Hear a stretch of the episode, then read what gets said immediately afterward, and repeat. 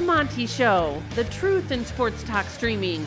When you want unbiased opinions about your favorite team without the spin, all you have to do is find The Monty Show, streaming live and available 24 hours a day, 7 days a week on YouTube. And now, here's Monty. Hey, yo, man, how the heck are you? Happy Tuesday. May the 2nd be with you. So that's like May the 4th, right? Right. Yeah, So it's that's May like the- Thursday. Because it's like May the Force be with you, but it's May the 4th. And then Cinco de Mayo, yeah, you know. we get you know, it. We get it. Yeah. You Mm. know, of course. Uh, welcome to the Monty Show. It is, as always, presented by the best in the business, the Advocates, theadvocates.com. Uh, Been hurting at work, you've been hurting Iraq. Look, it's beautiful outside. There is no question about that. Large swaths of this country are sweating through their armpits because it is springtime, which means you're probably out on your motorcycle. And you know, as well as I know, that most people don't care about your motorcycle. And if they hit you, you need somebody that knows how to defend you. You need somebody that'll let you get back to your health, let you get back to work. That's the advocates. Theadvocates.com. You didn't deserve to get hurt at work. You didn't get deserve to get hit by that distracted driver in your car, on your motorcycle, or your bicycle. But you do deserve an advocate at theadvocates.com. Chat with an attorney live online for free at theadvocates.com. How the heck are you guys today? Big shout out to James B. Underwood. First one in today. Wow. Fresh name. I like it. And then Patrick Bourne, never the first one, but you know, he says, "Hey, hey, second place is okay." Delaric, how are you? C. Kaufman, what's up with you, C. Kaufman? Um, no, I am not going to do another rant until much later in the show when Jake apologizes for slandering James Harden. Um, any thoughts? No. No. Nope. Okay. Nope. No thoughts. Okay. Nope. None. Mark Absolutely Hale none. says he's never first. Mark, you're always first in our hearts, though. See, like, and that's what matters. It's an A for effort, you know? You're always first in our It's not what you did, it's what you tried to do. You know what I mean? Yeah, that's a lie. Um, okay, so it's gonna be one of those shows. Uh, as we do every day, as the Pac-12 turns here on the Monty program, and a very interesting day of phone calls, as you know. Um, I think San Diego State's an incredibly valuable property. I, I I don't know how many other ways I can spin it. I don't know how many other ways I can say it. I think San Diego State is a must-have for the Pac-12. And we told you yesterday that JD Wicker, the the athletic director at San Diego State, talked to Seth Davis at the Athletic said one way or the other, it's going to happen. We're going to the Big 12 or the Pac 12. We're excited for the opportunity.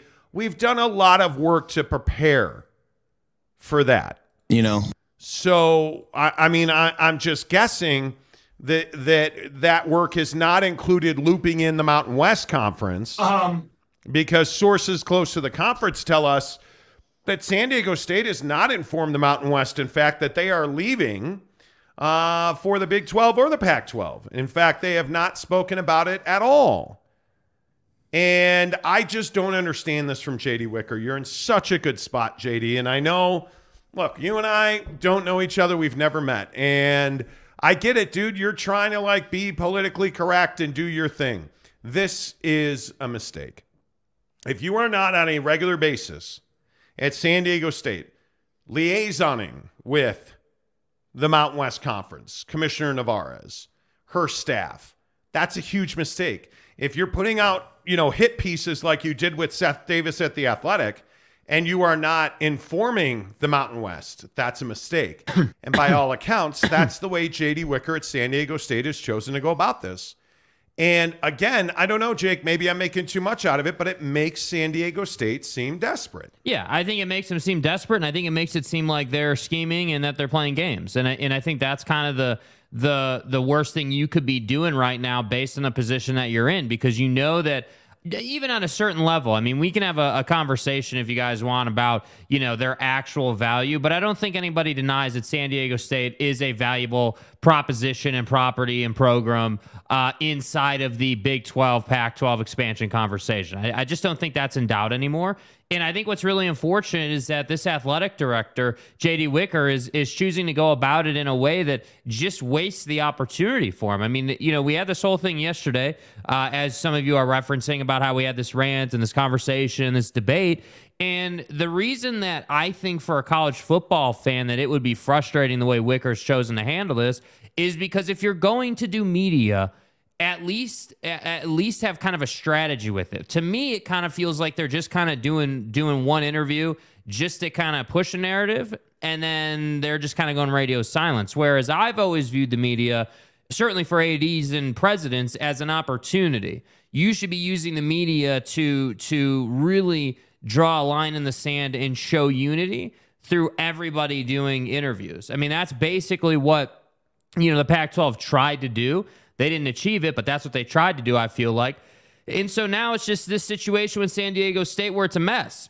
And ultimately, it makes it makes what was once a program that was quiet and valuable and you know the talking points were new facilities and Snapdragon and all this cool stuff you go from that to now scheming and game playing and not really handling it the right way. So to me, I just feel like that's the loss for San Diego State. And I think, you know, if I'm Brett Yormark, I'm constantly watching the landscape, right? We always hear Brett talk about I'm evaluating and I'm keeping my eye out and I'm looking for good opportunities. Tell me he's not looking at this San Diego State situation saying, man, like, if we were to bring them into the conference, man, I really got to watch out for this guy because I know the way he's going to handle things. And that's, I, I think, what not a lot of people are talking about. It sends a bad message when you handle the media this way. Yeah, and I, I just, it, it is my opinion that I, I think San Diego State got a little desperate.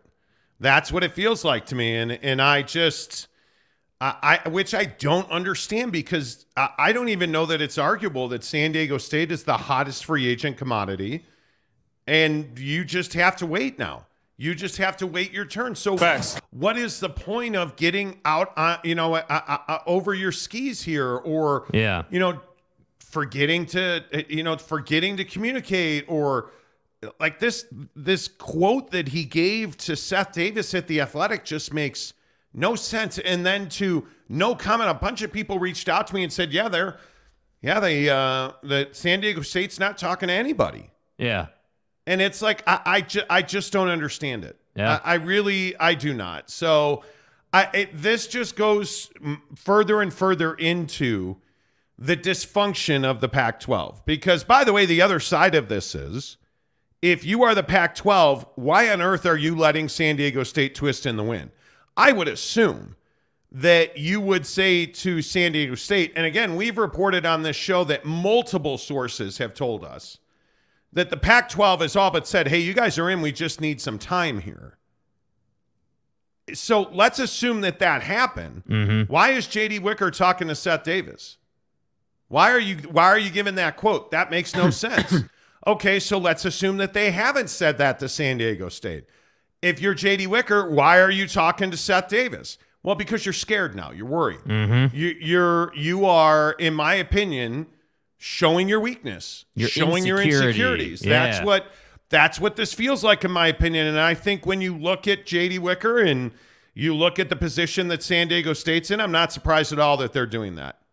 That that to me is that to me is the biggest the biggest unknown here. I have no reason to believe that the, the San Diego State has heard something new from the Pac 12. Yeah, and I just think that if you're San Diego State, and I think uh, also if you're any team that, like, you know, we had this conversation uh, yesterday about Tulane as well. Like, if you're the Tulanes or the San Diego States, or or you're any school that is valuable in expansion, you're a school that a that a P5 wants to add to their conference. You don't have incentive to talk to the media until you have a reason to. Like, that's Yeah. where, like, yesterday and today, and uh, still, I, I still feel like man, like I look around and I I, I don't hear like I, I I don't hear you know Oregon or Washington or Utah going to the media and talking about whatever anymore. Like you all y'all remember right? Like they all went through their media sessions and they all talked and all proved their points, and then it's just been radio silence. And then what's happened? San Diego State started talking. So I don't know. Like that's why I think this is such a fascinating thing. And I Yeah. see the comments about, oh, well, we just got to move on from San Diego State. And it's like, dude, you don't just simply Yeah, there's move no moving on. from San Diego State. And and it's not because San Diego State is some gem or they're so amazing. But the reality of the situation is, is they're in a prime position to jump into P5 land. And that's that's what I think is just such a you know, a, a crime or how that that's why they've fallen so short because it was like, you should have just said nothing. Just don't talk. Just literally don't talk. And now it's like, okay, we did one interview, which I kind of feel like they didn't execute the way they kind of wanted to execute it. And now they're no commenting everybody. Because, like he said, we did get what it must have been like eight, 10 DMs from people talking about how, yeah, they no commented me too. So I don't know what the deal is. Yeah. I don't know. I mean, it, you know, as far as I'm concerned, once you hit the like button on this show, you become a multimillionaire. So we You think know. you should all try that. Uh, hit the like button now and let me know how it works out. But really, the point is that I think San Diego State in, in all of this, it just looks small. And then I look at Tulane, and we talked about this yesterday, and there was a there was a huge argument in the comment section about Tulane and and uh, you know all the Cincinnati fans that came in yesterday and got upset that I said they were the least valuable of the four properties.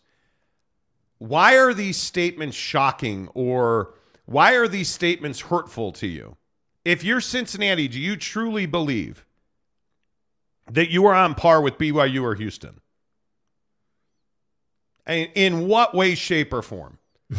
because I, I when I look at the Big 12 landscape and, and we talk about, hey, who's more valuable and who's worth what, there is no argument to be made, especially with Luke Fickell, you know, in Wisco for whatever stupid reason, because nothing good happens in Wisconsin.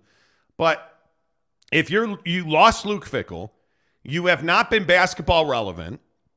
I think you are going to struggle to be football relevant, especially in, in the Big 12. Yeah. What puts you on par with BYU? Okay, well, you don't have a million viewers per game at a minimum. You're not that guy, pal. Trust me. You're not that guy. You haven't leveled up in competition because you've been in a crappy conference for how long? Right. You went to the college football playoff and got waxed. Right.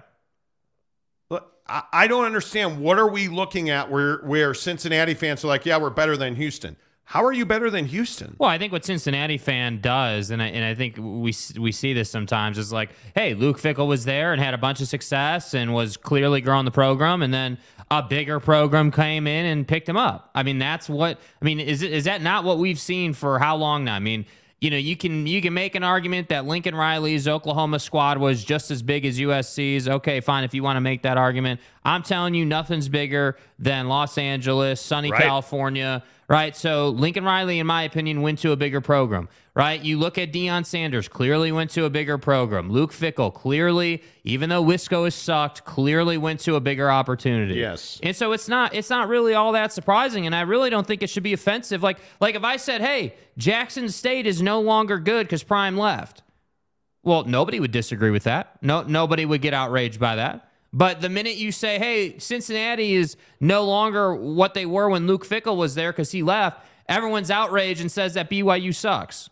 Like that's what we do as fans, and and that's what I'm saying. You just have to take your passion out of the San Diego States or the Cincinnati's or any of these eh, the Tulanes and just look at what the value is because some of them are rising and some of them are falling. San Diego State was rising at a ridiculous rate until Buddy went out to the media and did a garbage interview that is roundly been agreed just wasn't a good interview. Yeah. And and again, don't if you don't if you're saying hey you're just if you think we're just hating on the guy go look everyone's talking about it now so like whether again whether it's san diego state cincinnati even tulane like you it just because you have a case to get somewhere doesn't mean you're actually better But but I thought the the comparison, uh, you know, I was talking to somebody about San Diego State today, and this what what most people believe is a horrendous quote uh, by J.D. Wicker, the athletic director, to Seth Davis at the Athletic, and a very interesting comparison was made, mm-hmm. and that is that is this not Bronco Mendenhall and BYU begging to get into the Big Twelve?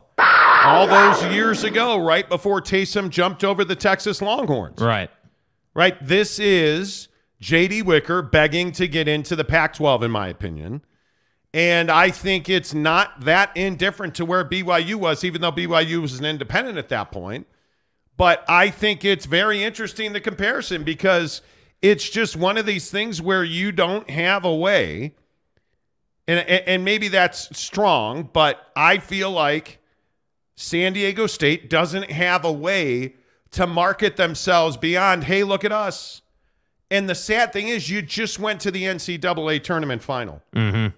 And you're waving your hands like, hey, look at us. Y'all feel me? Like, market Snapdragon, market the facilities, market your TV reach, market something other than, hey, look at us. And nobody did during the NCAA tournament final Yeah. because they had a small audience. I mean, I just, I, I don't know.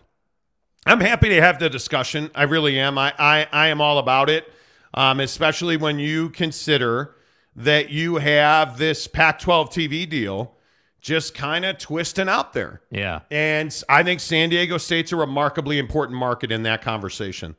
I, I really do. I think it's one of those things where when you look at where where San Diego State is, I, I think it's an it's incredibly important.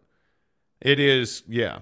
Uh, Steve O. High Florida says, I'm done here. Okay, well, thanks for coming. Yeah. Have a nice day, sir. All right now. Uh, Two Masters says Tulane fighting algae water wave. Well, there's that. I think Tulane's a great fit in the Pac-12. I geographically, I tend to agree with the voices in the Pac-12 who say that anything east of Texas is too far. Yeah. I do tend to agree with that. And I think you you Rice is an awfully good kid academically, but are you really taking Rice over SMU? Man, that's a tough one. No, I don't think so. That's a tough one, right? That's very difficult. Uh, Samuel Critchfield says since he was a big name when you came in and lost to UVU, but outside of that, they are nothing to write home about. And it's not personal. Yeah. Like Kenyon Martin ain't walking through that door anytime soon, Uh-huh. right? Like it, your your your glory days of yesteryear are, are are gone, and you don't bring an incredibly you know powerful or passionate fan base. Cincinnati is is is. I, how do I say this politely? Like, are the Bearcats really drawing water in Cincinnati? I'm going to say they're not. Now, are they dead last in that market? No. But are, are you even near Burrowhead? You're not, No. right? You're not. But I, I look at the state of Ohio, you're not near the top of the state of Ohio, Burrowhead Stadium. right? There was somebody yesterday who was like, Cincinnati is Ohio. No, it's not. Cincinnati. Joseph Lee Burrow. Cincinnati's Kentucky. Let's let's not get that twisted, right? Uh-huh. I I just I I get it.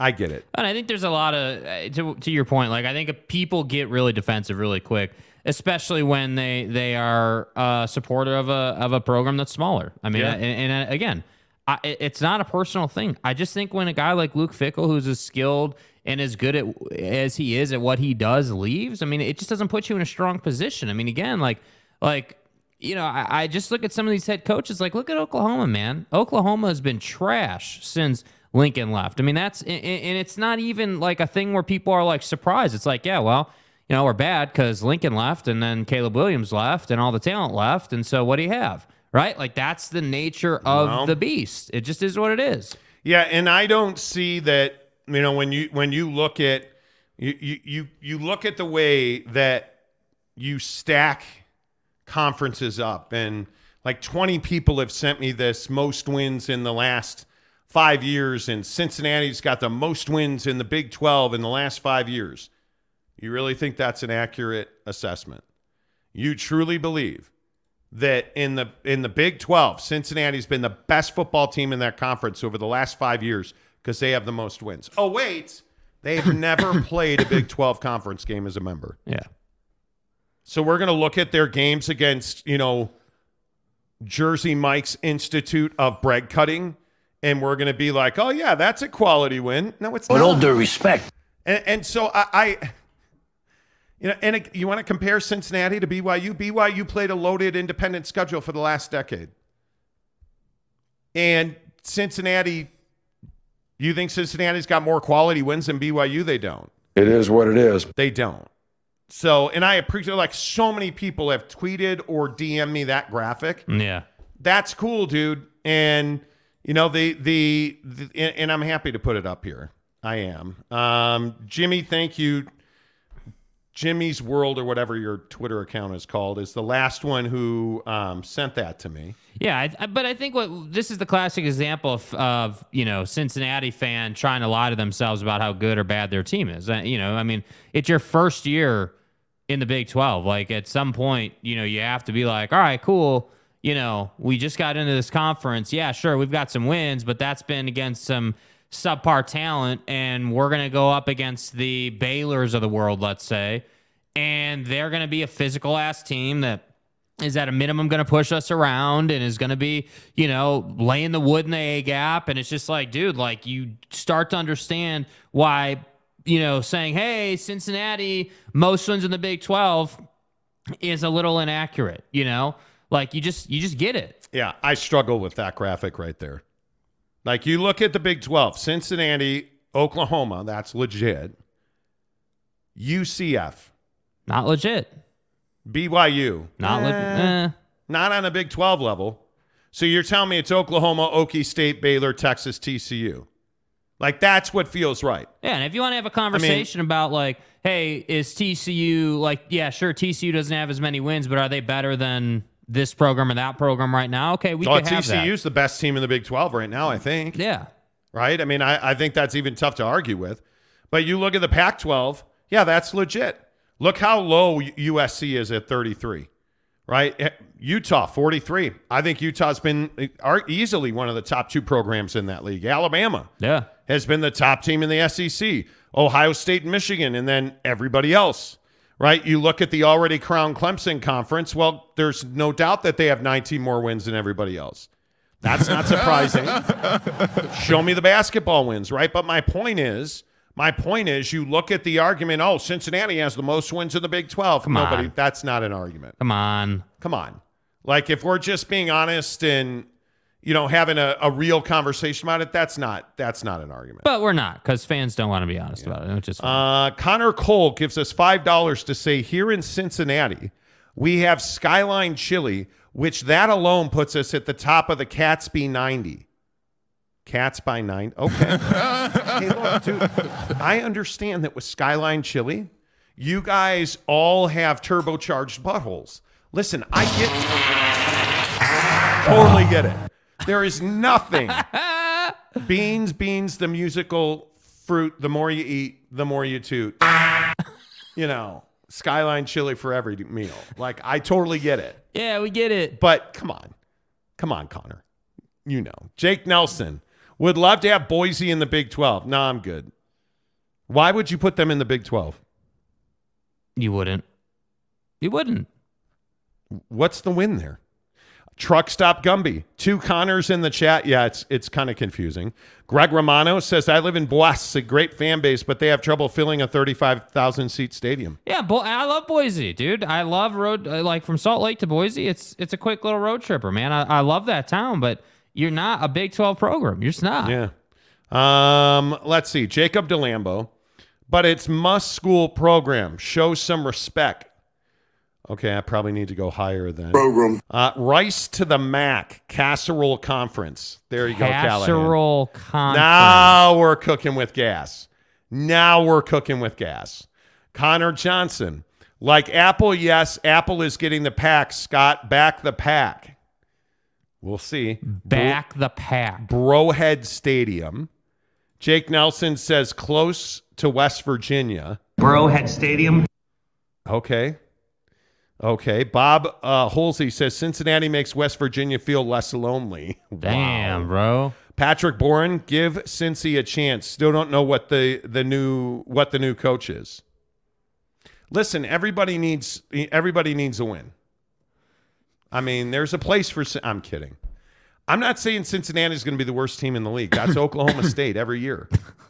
Oh, I'm dude. It was a joke. I was kidding. We all know it's o- no. I'm not doing it. You know, Um, you know, OU is only one year. What do you mean? OU is only one year. Jeremy Callahan says, uh, I already read that one. I'm a terrible person. Forgive me. Uh, Warren Boyd, 23 24, Big 12. We'll see what brands will rise to the top. That's exactly right. Yep.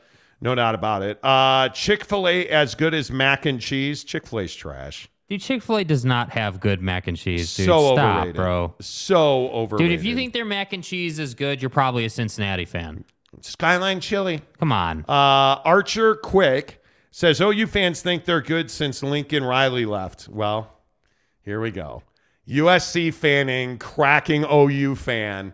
Nothing better than that on the Monty program. Dude, Damn liberals. Um, those damn libtards. I do love that SC fan is cracking Oklahoma fan. hey, Lincoln looks better Mm, over here. fight on. Fight on. Spangler can't call Oklahoma trash just yet, but we can always hope. Well, they better win something.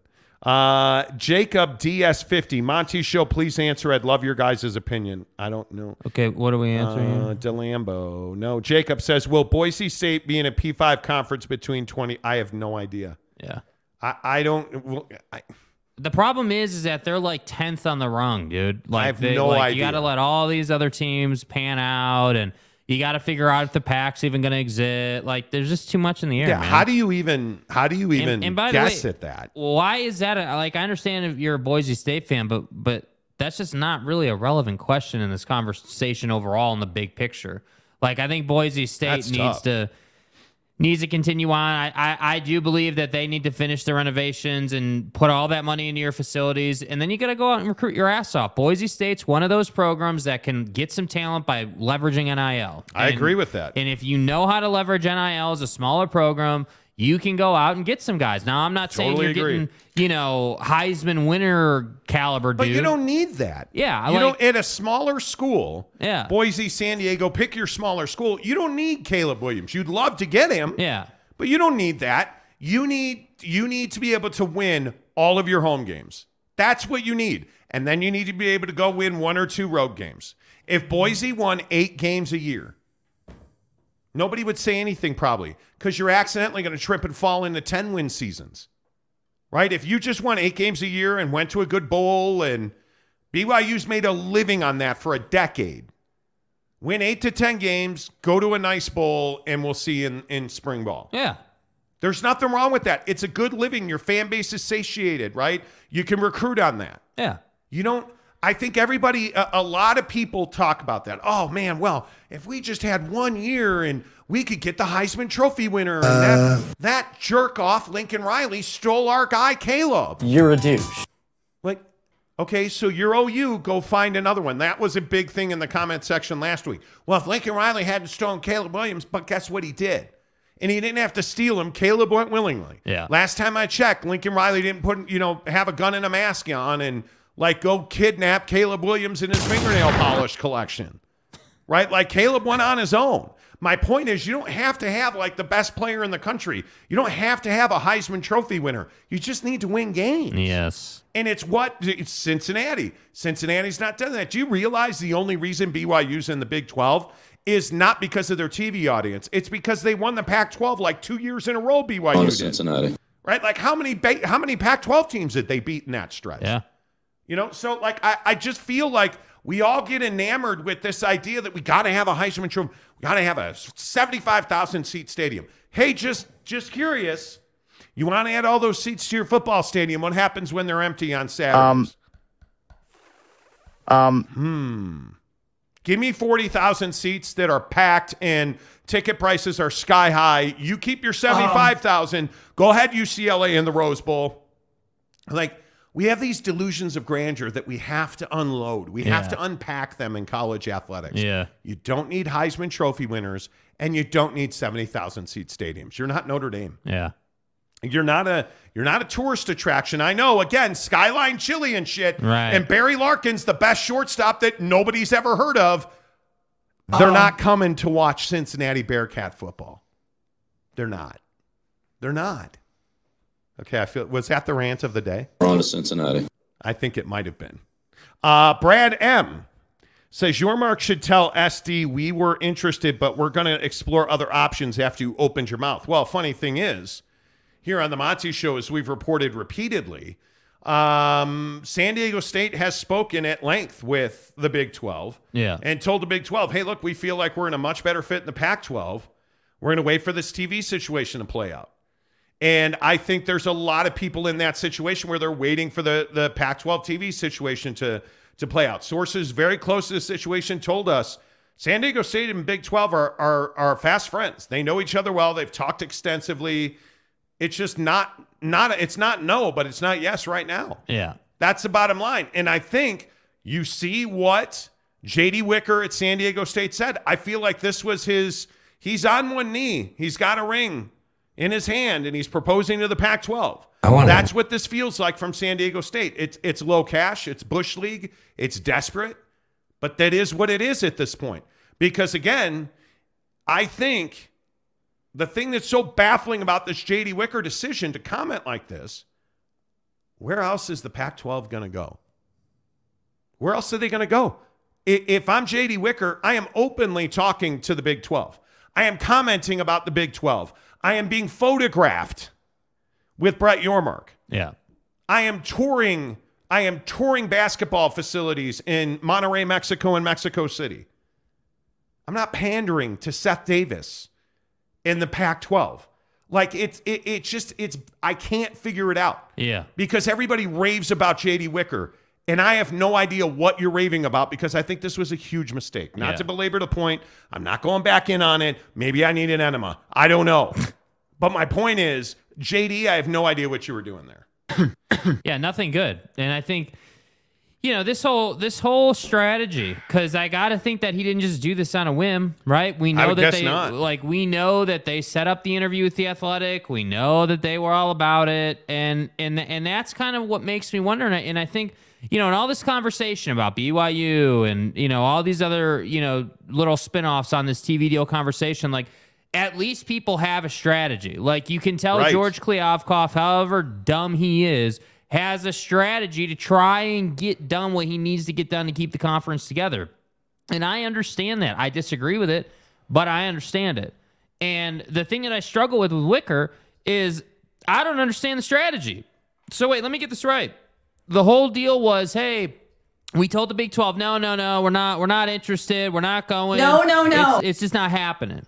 And then you want to come out and do this interview and, and say, well, one way or the other, we're getting into a P5, basically. That's essentially what you said. One way or the other, we're getting into the Pack or the Big 12. And and I just think about that and I say, well, wait a minute. You're you're the you're the one that's supposed to be desirable. You're the one that these conferences are supposed to be going after.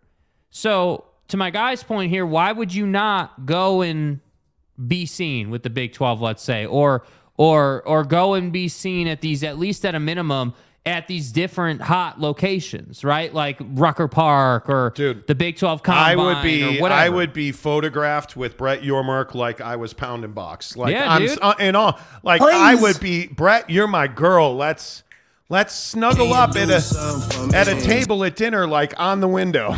like right next to you know, like it's you and me, right? Like it's JD Wicker and and and you know Brett Brett let's, Yormark let's and snuggle up right at the Yeah. window and look at the truck stop it's, outside. It's JD Yormark and, and Brett Yormark. The Yormarks are having dinner yeah, in Brett Mexico Wicker, City. Brett Wicker and JD Yormark. You know what I'm saying? Like, I, I just don't understand it Yeah. at, at all. And you know what? And I think what's on their their the menu? What's on the menu at dinner for those two guys? Oh, Well, you know they're at a foo-fooey place. You yeah. know that. No, they're at an American place Ah. that serves bucked up energy. There you Fo- go. Try to follow me. My bad. Sorry, dude. For- just for like 10 seconds. Sorry, my bad. One show, maybe you could follow me, right? I mean, because you know the same that I know that Bucked Up Energy is the official energy drink of the Monty program. Facts.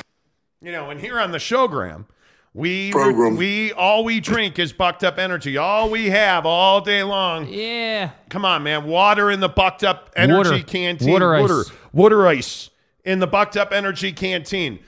But I want to talk to you guys about Buckshot because I have gotten so much feedback about how awesome Buckshot is. You guys, if you have not tried Buckshot, I know that we're all looking for pick me ups. You know, if you're in California right now, hello to everybody listening in California. It's 2:30 and you are dragging ass. You have 3 hours to go because you're in the liberal state. 3 hours to get home, right? Pop a buckshot and you're going to feel clean, long lasting energy. You're not going to be tired anymore. You're not going to be having the carb crash from lunch when you had pizza and crappy wings. Get over that, man. Get some clean, long lasting energy with buckshot in the description below, right on this on this show if you're listening on podcast. Hello, everybody on Spotify. Our biggest month ever on Spotify, the month of April. real. Let's go, Spotify. Thank you for listening on Spotify. In the podcast description and right here on YouTube, in the description below, click the link free buckshot samples. They don't give you two or three, they give you six. I went to Cincinnati. There's six Yes. uh, buckshot samples of your choice. So send them right to your front door for free at buckedup.com. And by the way, had my collagen peptides from Bucked Up today. I cannot say enough about the quality products that you get at buckedup.com. Don't take my word for it. Use the promo code Monty to get 20% off your purchase. I take greens, they're organic greens. I take their co- uh, collagen peptides. I use their LFG. My wife sent me a text today saying that the LFG was awesome. She had a 45 minute run this morning, took the LFG pre workout, powered right through it because everything at Bucked Up works. BuckedUp.com, the official energy drink of the Monty Show, is Bucked Up. Whew. 35 minutes in, and I feel great. yeah.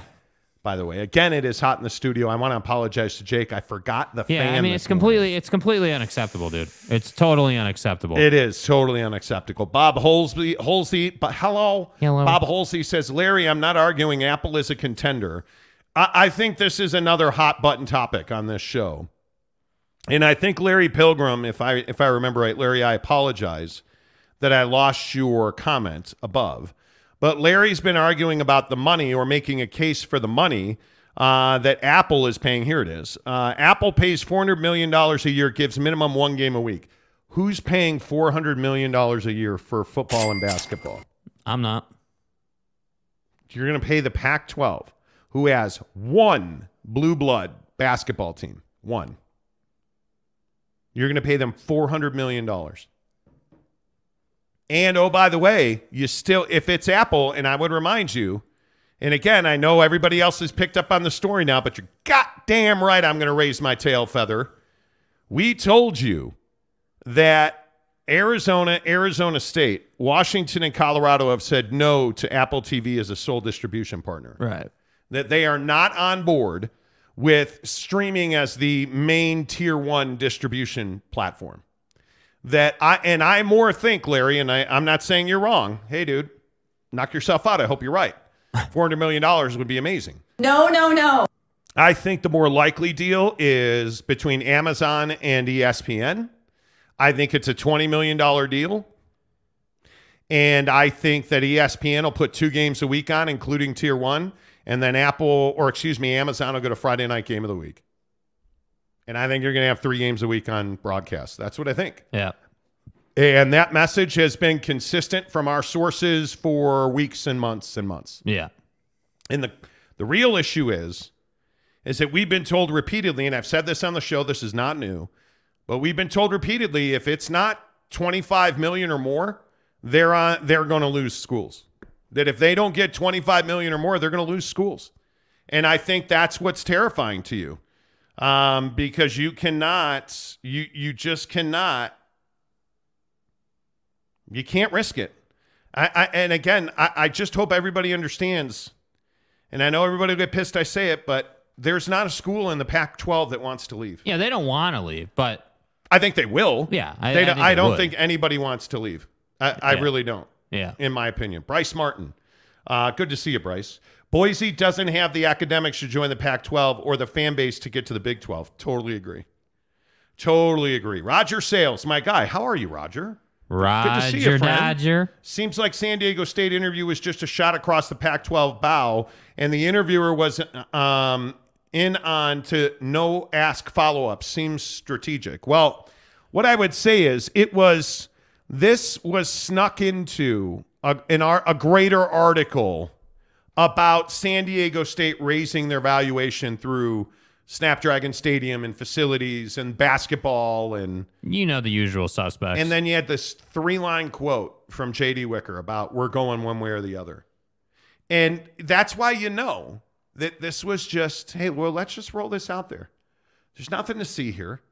We're just going to put this out here. Hey, by the way, I saw that quote you guys put in the Athletic. Um, I, I have a couple of follow up questions. No comment.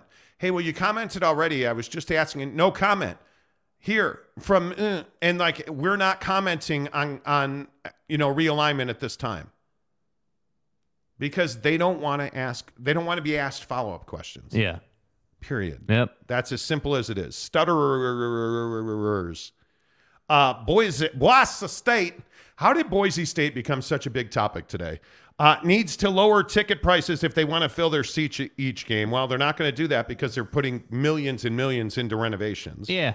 So that's going to be tough. Uh, Charles Chamberlain, better question. Will there be five power conferences or only four power conferences by 2030? Most likely only four. See, and I agree with that. I agree with that. Charles, I think you're looking, and, and here's the bigger question. I think it's not the Pac 12 that I think you should be concerned about. What's going to happen with the ACC? Because that's a revenue stream waiting to happen. Yep. They're into like a 78 year grant of rights right now. and I think they're on year like six. Yeah. It feels like forever. It's half a billion it's dollars. garbage. Well, and it's half a billion dollars to get out. But if you if you look at if you look at this chart that we put up earlier, Yeah. The chat. the shot, float shot. You look at this chart right here. Ask yourself this question. Who in the ACC is and who is truly valuable? Well, hold on. Before you do that, is the ACC a football or a basketball conference? Mm. This is a basketball conference. So now all of a sudden, if you say to yourself, well, if it's basketball we're talking about, well, yeah, Wake Forest, North Carolina State, Miami, no doubt. Carolina, Virginia, yeah. Yeah. Florida State, eh. You know, like you start looking up and down, like Pitt, yes. Virginia Tech, yes. Clemson, mm, No, no, no. not really. But what if? Now let's get crazy here. Let's get Careful. crazy. What Hands if we, 10 and 2. What if we take this second to last column in Pac-12 and we move Clemson and Florida State to the SEC, and we combine Washington State, ASU, U- uh, excuse me, Oregon State, Cal, and Stanford into the ACC? Because I think that's your best shot right there. I think that is your best shot. I don't see any other. I don't see any other way with the Big Ten, Big Twelve. Because as far as hierarchy of conferences go, in football and basketball, it's totally different. Yeah. In football, I have no doubt that it is the SEC number one, the Big 12 number two, the Big 10 number three, the Pac 12 number four, and the ACC is dead last in football, in my opinion. Yeah. You come on and we talk about basketball. Well, now we're cooking with gas because I think it's not close. It's the Big 12, one. I think it's the ACC number two. I think it's the SEC number three, the Big Ten number four, and I think it's the Pac 12 bringing up the rear at number five. Yeah. So, but you combine those two, and all of a sudden, I think you could make an argument, especially if Arizona's in the conversation. I think you could make an argument that just perhaps, and I could be wrong, but just perhaps, maybe a Pac 12 ACC merger makes that conference the best conference. in the country for basketball. Now, I could be wrong. Mm-hmm. Absolutely, I could be wrong. Careful. You're going to piss off Cincinnati fan. I know something terrible, but I'm telling you, there's a lot of there's a lot of different ways to view the future of college athletics. And we never said that was to happen. We never said. I just think, yeah, I just think we're spitballing here when we talk about what's the future of these conferences because Yeah. I don't think any of us know. Yeah. I don't think any of us know. I think that uh, ultimately, if you if what I think will happen, I think Gonzaga joins the Big Twelve. I think San Diego State joins the Pac twelve. And I think this deal comes in about $22 million for the Pac 12, Gonzaga. and I think they're going to lose four schools. There you go. Yeah. No, I agree. And I think that That's what I think happens. I, I I think that you know on the list of people who don't know would be J.D. Wicker as well, and I think that there are a lot of presidents out there who don't know what's going to happen, and I think that falls right squarely on George Kliavkoff's shoulders. Yeah, and I think I think I've heard that overwhelmingly, and we've talked about this repeatedly about Gonzaga. I think we're we are you know, we we had the story first that Gonzaga has a verbal commitment. Gonzaga. To, you can join the conference. It's simply a matter of starting the process. I like Join Gonzaga. the conference.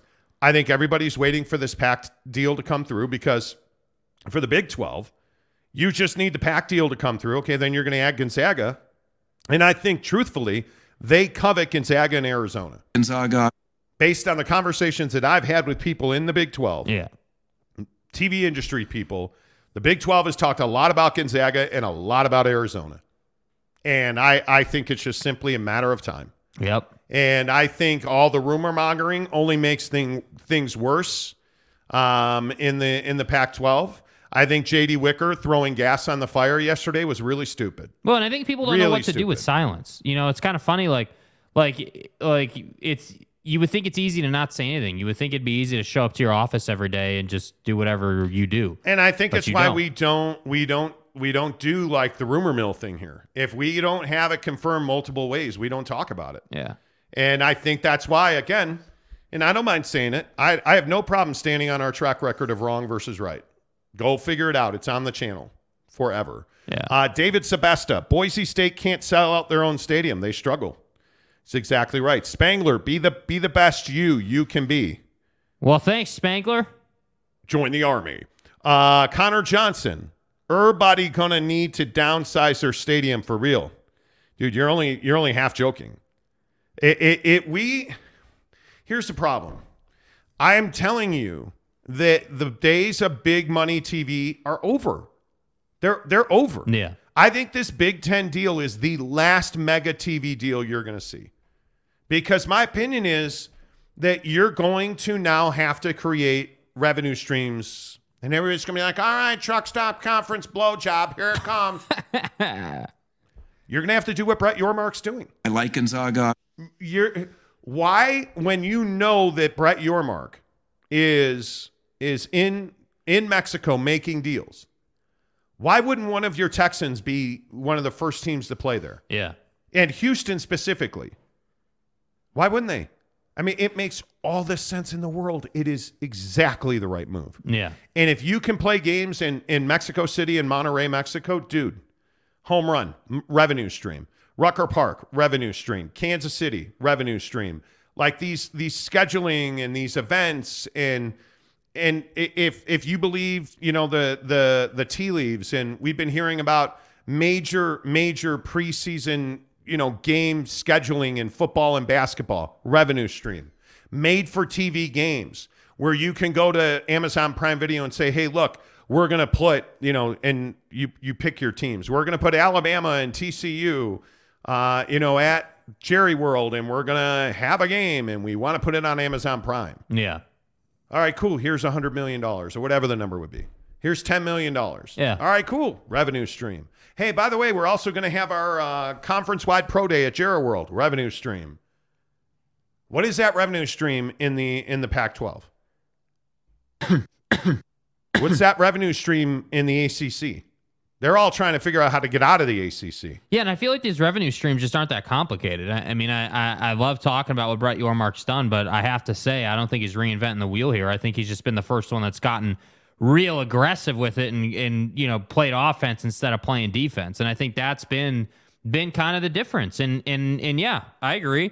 If the SEC or the Big Ten, you know, specifically in football, wanted to go out and do this stuff, I think they could do it at a really high level. I, I really believe that, but they're just not doing that. And that's why I think the Big Ten getting such a, a fresh commissioner in there, Wow. you know, having that momentum, it, it'll it'll be really interesting to see what Petitti does with the conference and and what they decide to do as far as revenue streams. Because I agree, I, I think streaming is just being pushed so much that you're not able to ignore it anymore. And, and, and I'm certainly not sitting here saying that streaming is is taking over linear TV because I don't think that's the case at the conference level at all. I think these conference leaders are older folks who know TV and are comfortable with it and don't know streaming and aren't comfortable with it.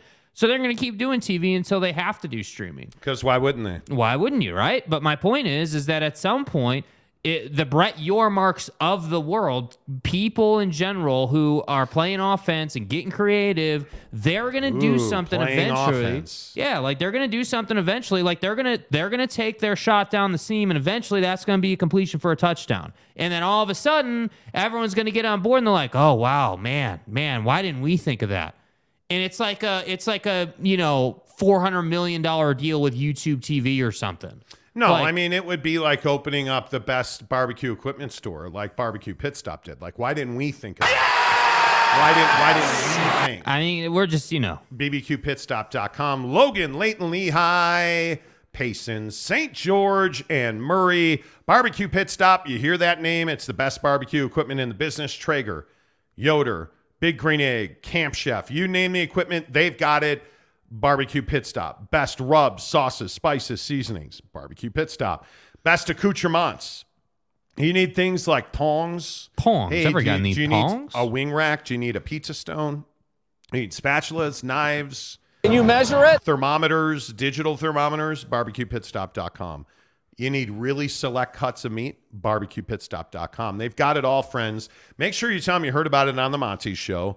Uh, shop local, support small business, bbqpitstop.com is the way to go. Um, I I think it is really interesting how how many people you know bring up you know this the different revenue streams like the and I I lost it now but the the bathing ape the bape the bape partnership somebody commented on that. Totally agree. Like they have a full clothing line um, that is in in my opinion is is really smart. It's really well done. It's in the it's in the mainstream right? You you have the the event in Kansas City for the Big 12 tournament.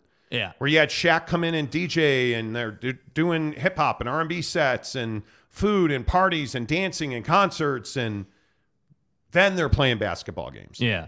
Like it it makes a lot of sense to me. Two Masters says, "Come on, Tony A, going to be uh, too busy flipping through 20,000 graphs to have a coherent argument."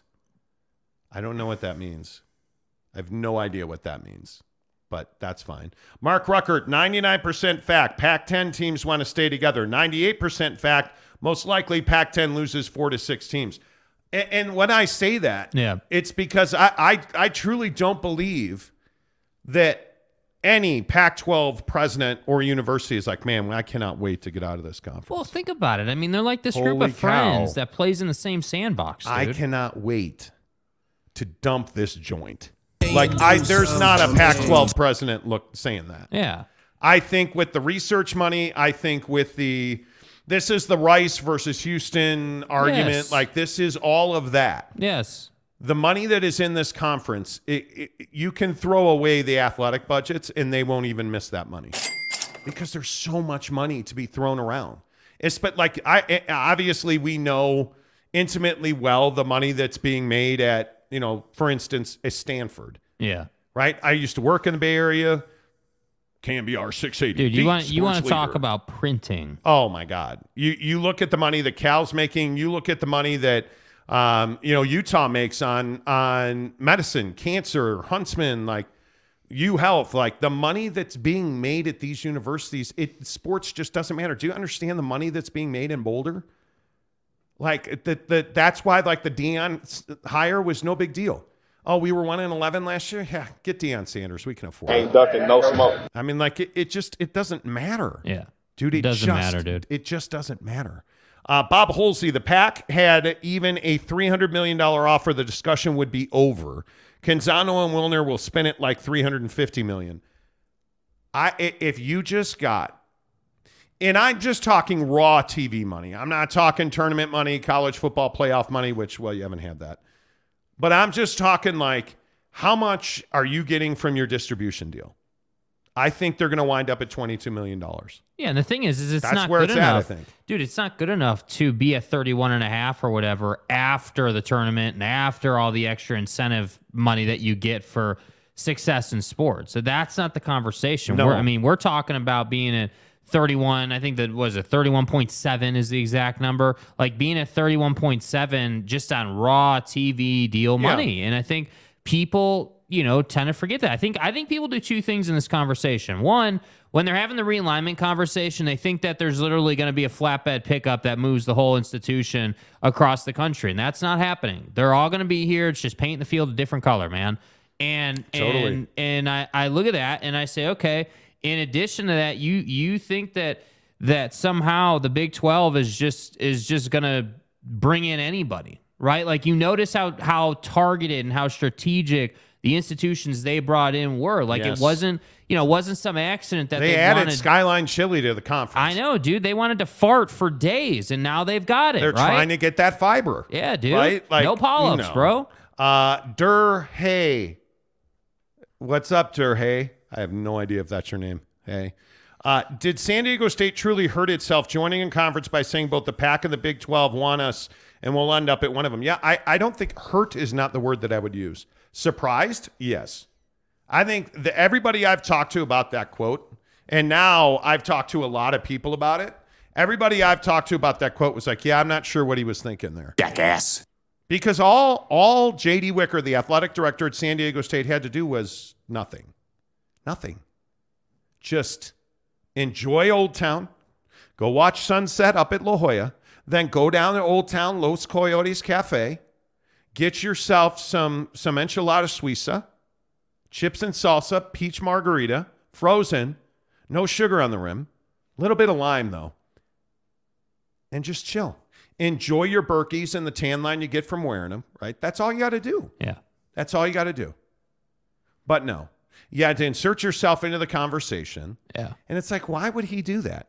And it makes people wonder if he is either not talking to or at an impasse with one of these two commissioners. That's what it makes you feel like. So the and the Yeah. answer is I, I don't know what the answer is. Yeah.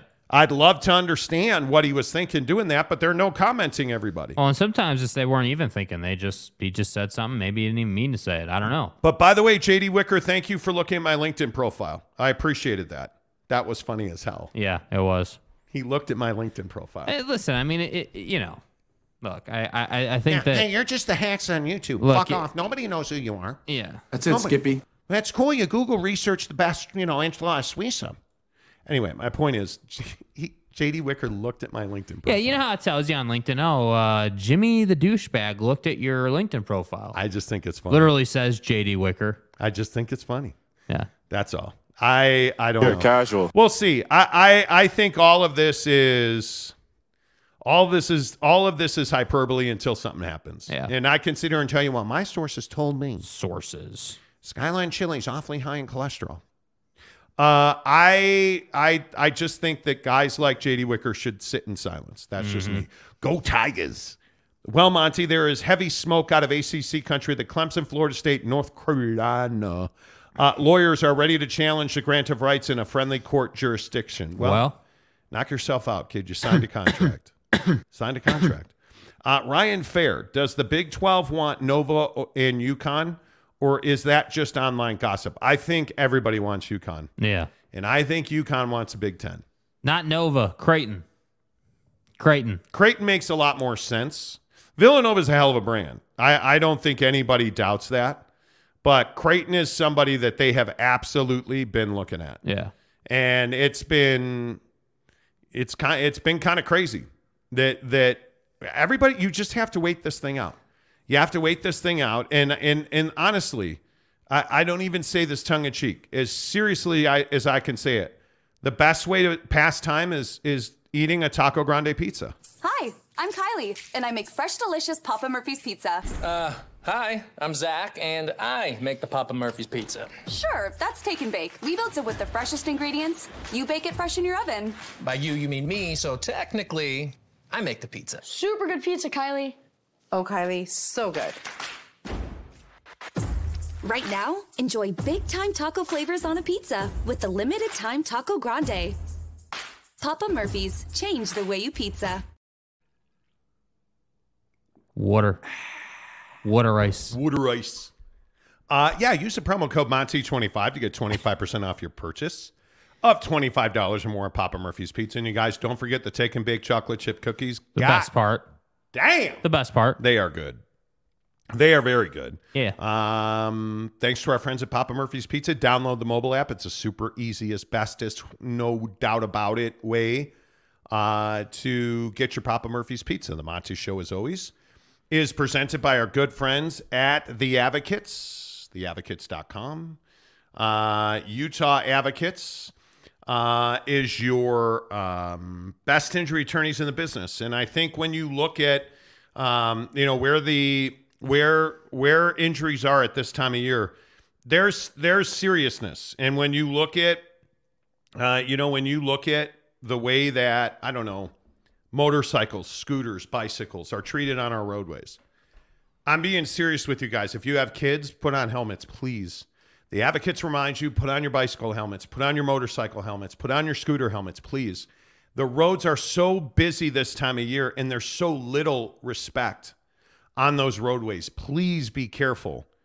Please be careful. But if you get into an accident, if somebody hits you while you're riding your motorcycle, that's not your fault. You didn't deserve to get in that accident, but you do deserve an attorney who can fight for you, an advocate, without paying them a penny until they win your case. That's how the advocates do business, theadvocates.com. And listen, yeah, for sure. If you got hurt at work, I know a lot of people ask me about workman's comp at, at the advocates. They're the best in the business, in my opinion, at it. They've seen everything. And when you get hurt at work or you get hurt on a motorcycle or you get hurt driving your car, there's a very specific way that you need to go about your business to make sure that you get every penny you deserve. Chat with them online for free. Don't take my advice. Chat with an attorney live online for free right now at theadvocates.com. Because if you've been sitting here saying to yourself, man, you know, should I, do I need an attorney? Yes. Should I call an attorney? Yes. Absolutely, should. The advocates at theadvocates.com. Make sure you tell them you heard about it on the Monty Show. And Donuts um, says, I'm on the fence about adding to the Monty Golf Fund without an update. An update on what? See, the Monty Golf Fund, we're going through it really quickly because I am terrible at golf. That's all I will say about it. My the Monty Golf Fund has not been um hit, well, it it's not been well stocked. It, see, You know. dude, I had a rough back nine on Sunday. I had a rough back nine. I got to get rid of this chicken wing swing. I'm going to the range tonight. Be doing some chipping and some putting. Really working on my chipping technique. So you want to contribute? Do that, man. That's all good. Uh, Truck Stop Gumby says Monty Woods soon. That's right. I am telling you, I will I will break par on on the Muni on the Muni par three this summer. Some point or another, I will break par. There is just no doubt about that. A bit of breaking news uh, officially. Himmy Butler is out. Himmy Butler is out. Uh, coming up here in about 30 minutes, it'll be Monty Makes You Money. You know, on the show, uh, we generally will bring you uh, the basketball lines as they happen. Monty Makes You Money. Um, that's a big deal because it's Heat and Knicks tonight. Um, Knicks are six and a half, 207. I think we all knew Himmy was going to be out. Bro, I thought you said the line is only 207. It is. The over under's 207, and, and that might have shifted Whatever. now. Um, and by the way, we're waiting on the NBA most valuable player to be given to Joel Embiid tonight. Yeah. Um, because seriously, seriously, Yeah. you're Yeah. not you're not giving that to Nikola Jokic. right. Nah, bro. It's going to Joel Embiid. So just waiting for that announcement tonight. Two big games in the NBA: Miami Heat at New York Knicks, the Lakers at the Golden State Warriors. So Look at that line is only four and a half. Yeah. Dude, if you are not betting the Lakers plus four and a half, I don't know. You should never bet again. Right. You should never bet again. Right. I mean, it's just not in my in my opinion. That is the only way that you can bet that Yeah. Because I don't think you can trust the the Golden State Warriors now after going seven games with the uh, Sacramento Kings. And I thought the Kings were spectacular until they weren't. Yeah. And Keegan Murray clearly ran out of gas. But I think there's no way that you can bet the until you see it. I don't think there's any way you can bet the Golden State Warriors in this series. Yeah. We'll see. I mean, I think that the size is going to be the biggest issue, you know, and, and obviously, you know, they're not going to have the Keegan Murrays running out of gas or the lights being too bright. I mean, those guys are well used to it. Yeah, I think we'll see. We'll see. Yeah. Jeremy Callahan is the Monty Golf Fund kind of like the uh, trapezoid on Bustin' Loose. Bussin. Yeah, I mean, I don't know what that's a reference to. Yeah, I don't. Sure. Sorry, bro. I don't. You know. You know, Hammy. Whatever. it's- Better Call Saul says Hammy Butler. That's right. That's right. Ha- Hammy. He said Hammy Butler. Hammy Butler. Right. You know, that works for me, dude. You know where I am. Big 12 Mafia, you're home for all things Big 12.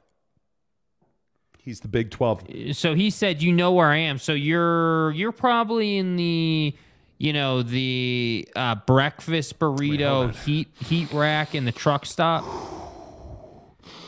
Yeah, let me hold on here. Why let am me, I let me get a friend to help you here. flyover. A fly- oh, somebody's at the door. Somebody's at the door. Okay. Oh, look, it's Dionne Warwick, the celebrity psychic. Uh, that's the best psychic I could come up with. Let's see. Hmm. I see in the flyover conference, I have a view from an airplane, and I see a flying J. And all of a sudden, out of nowhere, I smell Skyline chili. Oh wait, I farted. Uh, anyway, the point is, I got nothing for you. Yeah. I got nothing for you. Uh, let's see. Fan- Ryan Fair says Rock Chalk Embiid. He he he will win it. He will win it. Uh, Jaron Eccles says, "Where do you guys play golf?" Well, right now, uh, Mulligan's, um, the one in South Jordan, way on the other side of yeah, Glenmoor Golf Course. Yeah. Uh, is a good one for us. Canyons Golf, once the snow melts and they're rocking and rolling, Canyons Golf, as always. Uh, we will almost pretty much exclusively play Ca- Canyons Golf. The course is just Yeah, amazing. they just need to open the damn course already, Yeah. man. Let's go. Yeah. Let's go. Snow, Mother Nature, and stuff. Uh, but Canyons Golf is our official golf course. Love, love our guy Darren Ingram up there. Uh, one of the best teaching pros in the state of Utah. Uh, just Utah. love, love that dude's spirit. He's a he's a United States military veteran, which we appreciate, and they have a beautiful course. So uh, yeah, that's generally where we play golf. Uh, Mark Ruckert says not happy the Jazz handed Lakers a playoff run. They didn't. They didn't. Uh, dude. but really sucks more that they helped the Wolves avoid the lottery. The lottery pick this year, very likely better than future Laker pick. Listen, all the Jazz have to do is end up in the top 10, and they're going to get a flippin' massively impactful player. yeah. I, I, I like, to me, this makes a lot of sense. Yeah. Just get in the top 10.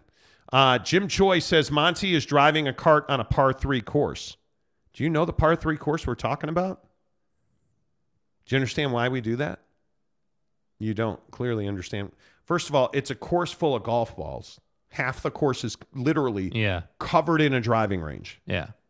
Covered in a driving range. And we actually don't dri- ride the whole course. We actually take turns walking but it's it it's the court if you don't know the course like it's a it's a thing you have to ex- you, you, Yeah.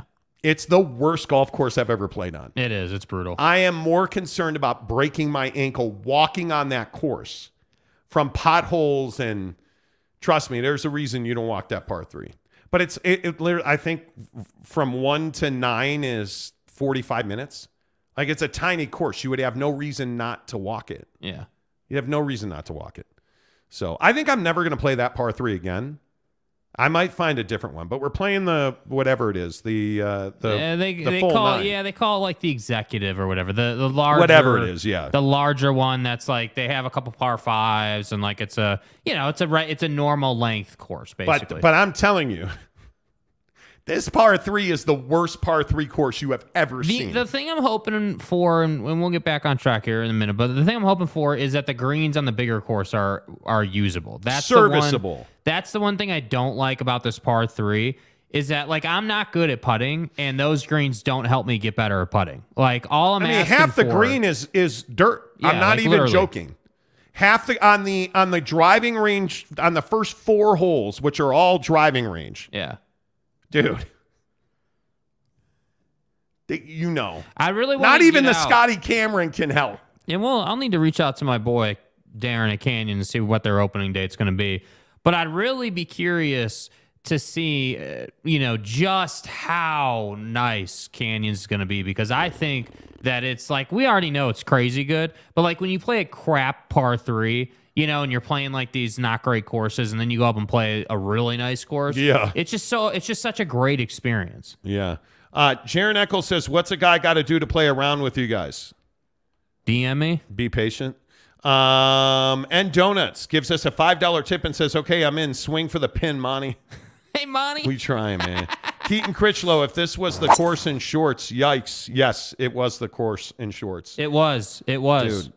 We, you know, you know, the funny thing is, we intentionally didn't do a lot of putting videos because the greens were so bad. Yeah. Like that's how bad they are. You'll notice if you follow me on Instagram or Twitter, all my putting videos are at Glenmoor in South Jordan because the putting green, Mrs. Monty got herself a uh, a new putter.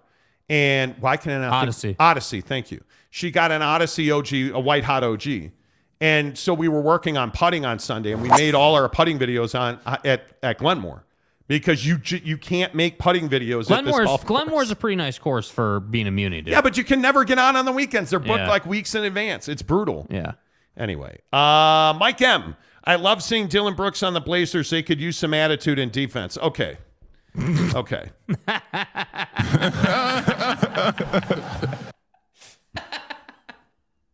this Dillon Brooks thing, This situation, did you guys hear about this? Did you guys hear about this? If you haven't, uh, or if you have, you should hit the like button. Uh, we're at 2,000 views and we have 123 likes. We always like to get to keep uh, up the pace. 200 likes during the show, so we appreciate that. Please hit the like button if you have not. The Memphis Grizzlies have told Dillon Brooks he won't be back with the club under any circumstance. which was trending on Twitter today. Quote, any under any circumstance. Under any circumstance, he will not be back, Yeah. Which is amazing. And I say it's about time because I am telling you, as sure as we are sitting here talking about this, the Memphis Grizzlies need, and I, I hate this word, they need a culture change. Ain't no reset. with the strippers, the guns, the mouthing off, the you know, I want to play you this. I want to play you this Draymond Green video because I, I, uh, again, I feel like I have been defending Draymond Green for for several weeks now, but it's amazing to me when you listen to Draymond Green talk about Dillon Brooks, just how right on Draymond Green is. If you ever wondered why the Memphis Grizzlies is not ready to compete for a championship, look no further than this idiot right here. They're actually depending on this guy to help them win a championship. And he says his game is cool. Quite frankly, that just shows how little you know about basketball. And yet y'all, you running around talking about a dynasty? The dynasty starts after you, not with you. I mean, I don't even. I, how else do you say that? You There's no other. You don't need to say anything else. yeah. That's it. It's over. You don't need to. The dynasty doesn't start with you, Dillon Brooks. It starts after you because you're such a POS. And you look at Draymond and say what you want about Draymond Green. And I understand that people hate Draymond. They don't respect Draymond. That dude's got four rings. That dude's got Defensive Player of the Year. That dude's got Olympic medals. Like that dude has won everything that you can win in basketball. Pretty much. He's won everything that you can win. And when you're Dillon Brooks and you're going after a guy like LeBron James, who by some people's opinion is the best player ever, he's not. But by some people's opinion, he's the greatest player ever. And without question, he's the all time leading scorer in both the regular season and the playoffs. The guy's got rings, the guy's got MVPs, like everything you want. LeBron James has it. And you're calling him old and admitting you like to poke the bear. Do you guys understand that that was the high water mark of the postseason for the Memphis Grizzlies? They never they never went back to that level. And it's all about Dillon Brooks who can't shoot threes, who can't make layups, who uh, straight up talked about how, "Oh, you got to keep LeBron going to his left." I don't understand why people let him get to his right. Well, what did LeBron James do to end the Memphis Grizzlies? Went left-handed and put a layup in over Dillon Brooks. Yeah. You can't talk. And I think one of the things that that really bothers me about this is I think this is what is pervasive in children's activities now. And I mean chess club. There was a video on TikTok a couple of months ago, maybe 6 months ago, of this kid winning a chess match, flipping the table and doing like the DX crotch cross thing at a chess tournament. We're re- it- like you look at some of this stuff and you look at sports and you look at basketball and baseball and you look at celebrating home runs by stopping before you touch third base with guys who have never won anything. And you have these kids in AAU that want to mouth off and you have like the Mikey Williams of the world that, you know, like Mikey Williams, this amazing basketball player who now may have put his future in jeopardy with a gun crime. Like you look at all this stupidity and it's got Dillon Brooks and Ja Morant written all over it. We talked a bunch of, uh, of we talked a bunch of smoke. Mm-hmm. Even though Ja Morant's famous for saying, I ain't ducking no smoke, bro. Mm-hmm. Ain't ducking no smoke. But yet, what did you do when you lost? You didn't meet with the media. You didn't answer questions. You got fined, and then you met with the media. It's a soft person tendency. Like it is a soft person tendency. After you add hooker crotch on your face with a gun to your head. Like, is that really who Memphis is? Can't back down. City of Memphis is way better than that. So this whole idea of not having Dillon Brooks back with the the Memphis Grizzlies is exactly the right tact, in my opinion. Yeah, no, I completely agree. And I think, you know, it's so funny. Draymond has the perspective of four championships, you know, and I, and I think, you know, that doesn't that doesn't make him, you know, the greatest of all time or anything. That doesn't make him anything special, but I think it makes him a hell of a player. I think it makes him, you know, you just can't question him because he's won so much. And and I think that that's what Dillon Brooks doesn't understand. You, you're quite literally barking up the wrong tree here with LeBron. Like LeBron is better than you, and and it would be one thing if you know you held LeBron to a 10 point game and exactly and he was like one of 15 or like you had some ridiculous defensive performance on LeBron but that didn't happen and he did dominate you and he did end you and and and he was talking smack to you before the game which most people believe was the end of the series right when that happened and and I just I don't know how else you get around this. And I think Dillon Brooks has created a reputation for himself that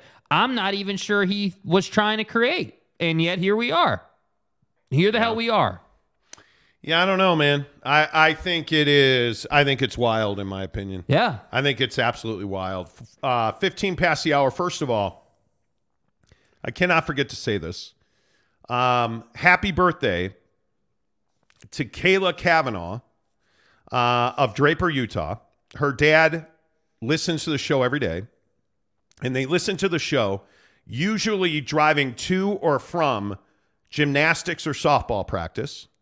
So Kayla is today 12 years old. Let's go. So happy birthday to you, my little princess. It is so good to know that you guys listen to the show. Thank you for being one of our biggest fans. Um, they are Grizzlies fans. And by the way, the Utah Grizzlies season ended last night in overtime again uh, in Idaho. Uh, they're huge Grizzlies fans. Jake and I actually met her dad uh, when he was here at one of the Grizzlies games, but always big shout outs. We appreciate everybody who listens to the show uh, in the car or at home, wherever you are. Thank you for that. Appreciate it. Uh, also, want to remind you about our summer promotion before we get to Money Makes You Money um, that we are doing with our good friends at Big O Tires and American Fork. Now, make sure you find Big O Tires and American Fork on social media.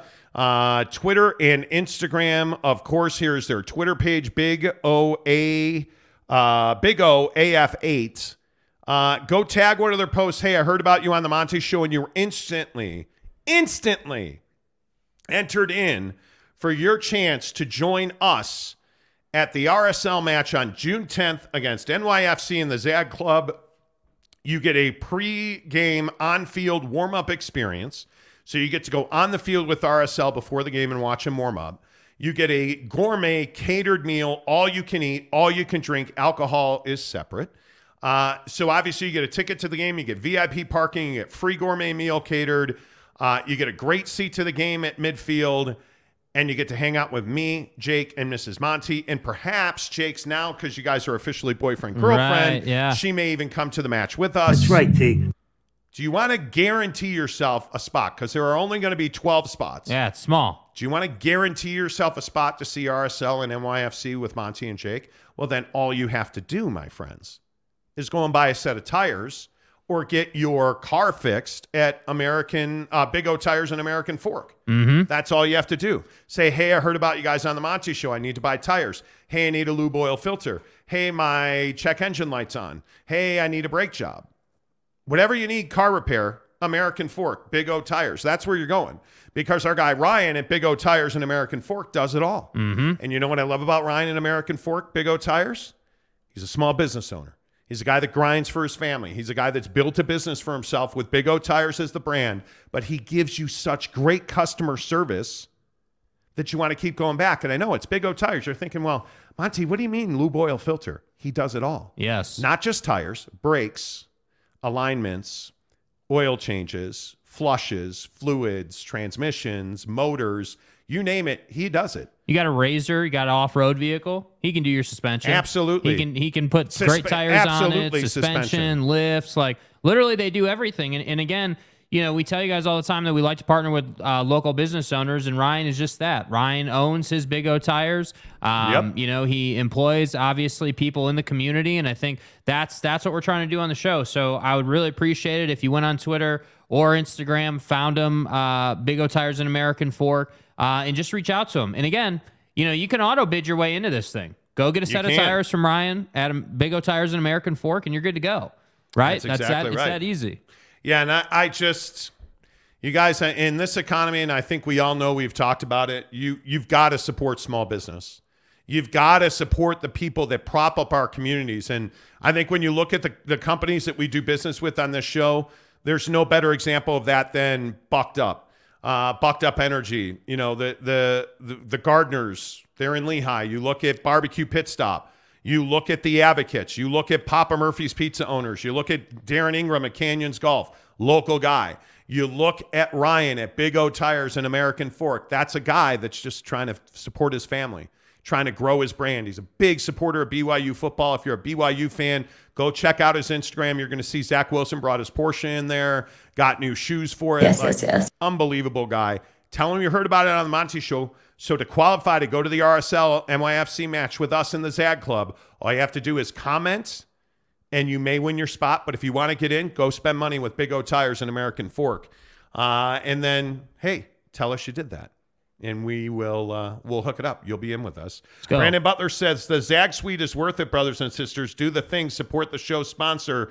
And sup, fellas. Brandon What's up, Butler, man? what's up, my guy? What's up, man? So, Brandon, you're going to be at the match. Are you going to say hello or what? Yeah. Let's do it. Connor Johnson says, I hope after the pack ads and the Mountain West and ACC backfill that we are with done with realignment. Yeah, good luck with that Yeah. because that's not going to happen. All right. Um, as far as the Dillon Brooks situation, real quick, Mm-hmm. does he sign with somebody? Is he somebody that? Because I think somebody will pick him up. Absolutely. I don't know who that is because you got to have you got to have some brass. You got to have a big set of balls, in my opinion. You got to have really good veteran leadership. I could see him on a mid-table team in the West. Uh huh. I could see him in a. I don't think he works in Sacramento because I still think there is a chemistry problem in Sacramento. There is something just Yeah, you mean Sabonis is soft? Yeah, but you're right. he, he, he, and maybe soft is the right word. Maybe soft is the exact right word. Do you on, view this season as a failure? on Nardar Vitas Sabonis, right? Like Demontis Sabonis, something's wrong there, right? Keegan Murray, uh, okay, you're a rookie, but something's not right there. It's a soft person tendency. They they need like Harrison Barnes, like they need Harrison Barnes, but better, yeah. more veteran, more alpha, right? I could absolutely see teams like Houston passing on Dillon Brooks. Right. I could see him fitting in on a hundred different teams in the East. Yeah. Like if you go to Miami, Yep. if you go to Milwaukee, I could absolutely see Dillon Brooks being being a Milwaukee Buck Yep. because there's zero tolerance on clubs like that. And he's not even close to the best player, No, no. which I think was the other problem. In his mind, he was close to the top of that roster. But I think when you look at um, you look at the situation with like a Jae Crowder in Milwaukee, Dillon Brooks is a younger, more athletic Jae Crowder. Yeah. but he's not the leader and he's not experienced like Jae Crowder is. So it'll be interesting to see where a guy like Dillon Brooks ends up. By the way, by the way, we are waiting for the announcement to come down on the NBA MVP. As soon as that happens, obviously we're going to bring that to you guys right here on the show. And really, what we're saying is we're waiting for Joel Embiid to be named MVP. Right. Because if he's How about not, if he's not, I'm telling you, I'm going to throw a tantrum and do nothing. As opposed to. Nothing. Nothing. But no one's going to disrespect me. Was I'm that- not afraid to die. Was that James Harden? When I die, I'm going to paradise. Jake, what does that graphic right there say? Uh, James Harden humiliates Monty. That's not what that says. That says James Harden humiliated Jake. Uh huh. Now, you slandered James Harden on the show yesterday. Yeah. Mm-hmm. Yep. The Philadelphia Sixers win game one, Mm-hmm. 119 to 115 in Boston. Is this the dagger? And James Harden scored 45 points, 45 piece nugget. six dimes, seven of 14 from three. Yeah. You want to apologize? Like, how do you want to? How You're do you want to do this? catch me saying sorry. How do you want to giving my How do you want to make Harden. it right? I'm not making anything because, right, dude. I mean, I feel No. like I feel No. like you were you're kind of sitting here naked on this James Harden thing. Wh- what does that while, mean? While I agree, he probably probably has bed bugs hiding in his beard. I don't disagree with that. Mm-hmm. The guy carried the Philadelphia 76ers past the mighty Boston Celtics. Is this the dagger? Oh my God. Turns out not so much. James Harden carried the Philadelphia 76ers. This was after you multiple times told him he had a fat ass, and he's not that guy anymore, pal. Yeah, he is first team all fat ass, and he has been for like five years. Right, but if you can score 45 points, nobody cares what you have for Yeah, dinner. I don't care if you're a little husky if the ball goes in the hole. Hey, all of us has worn size husky jeans as a teenager. Yeah, look, Tubby, if it goes in the hole, you're good. No. Nobody cares how many snacks you have. Yeah. Nobody cares that you And eat James toaster. got the snacks at the club. you but know what nobody I'm cares. Yeah, that yeah, I you know what time it is. Toaster strudel for breakfast, lunch, and dinner. I'm a carb eating motherfucker. Right? Nobody cares, James, because you had 45 points. But are you going to apologize to James Harden? And I think you should. I feel like you should. You Yeah, should. please respect my privacy. One, Next you question. should come out. But two, you should come out and apologize. Yeah, next question. And be humble. So I'm just going to single you up. The floor is yours, bro. I'm not going to apologize to James Harden, bro. I'm not doing it. Now, I will say that I did not give him the credit he deserves yesterday. That was a hell of a performance yesterday. Okay, anyway. Are you ready to apologize to I, I thought you were going to apologize. No, I'm not apologizing to dude. Apologize to that man. Apologize to that man. Apologize to that man. Okay, I'm going to give you another chance. So, like I was saying, I'm not going to apologize to James Harden. I'm not. Listen, I'm sorry. We had technical difficulties. Let me tell you what, Nat. I'll turn your microphone back on if you. Schemers trying to control their little worlds. Anyway. But speaking of James Harden, can Yeah. we talk about NBA officiating real quick?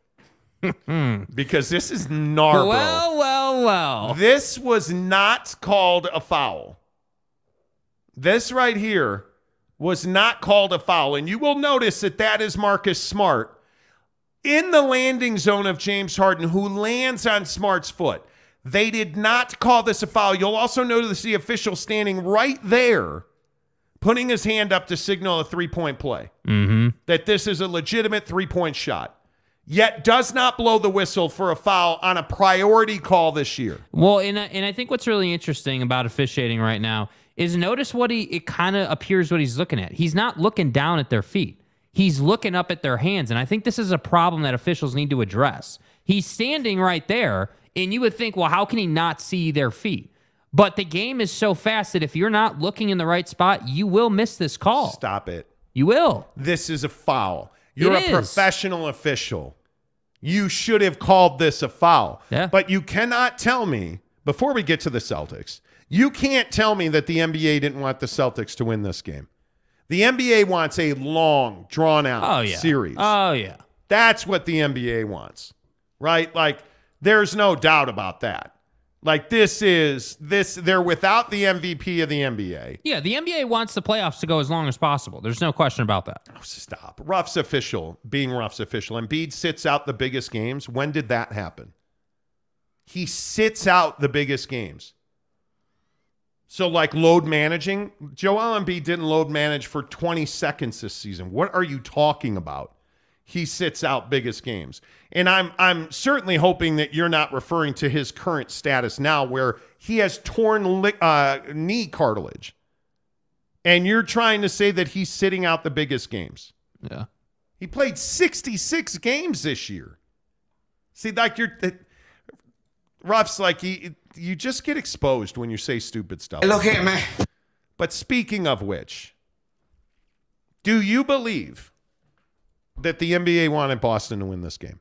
Uh, yeah. I mean, I think I I honestly I believe they wanted a close game. That's what I think. I think because it's Boston and Philly and there was no real way to kind of, you know, forecast that Joel was going to be Well, out. yeah. I think I think the NBA wants a close game and and yeah, sure. I mean, if you want Boston to win game 1, cool, whatever. I actually think it's better for the series if Philly wins game 1 cuz now you're going to have a long series.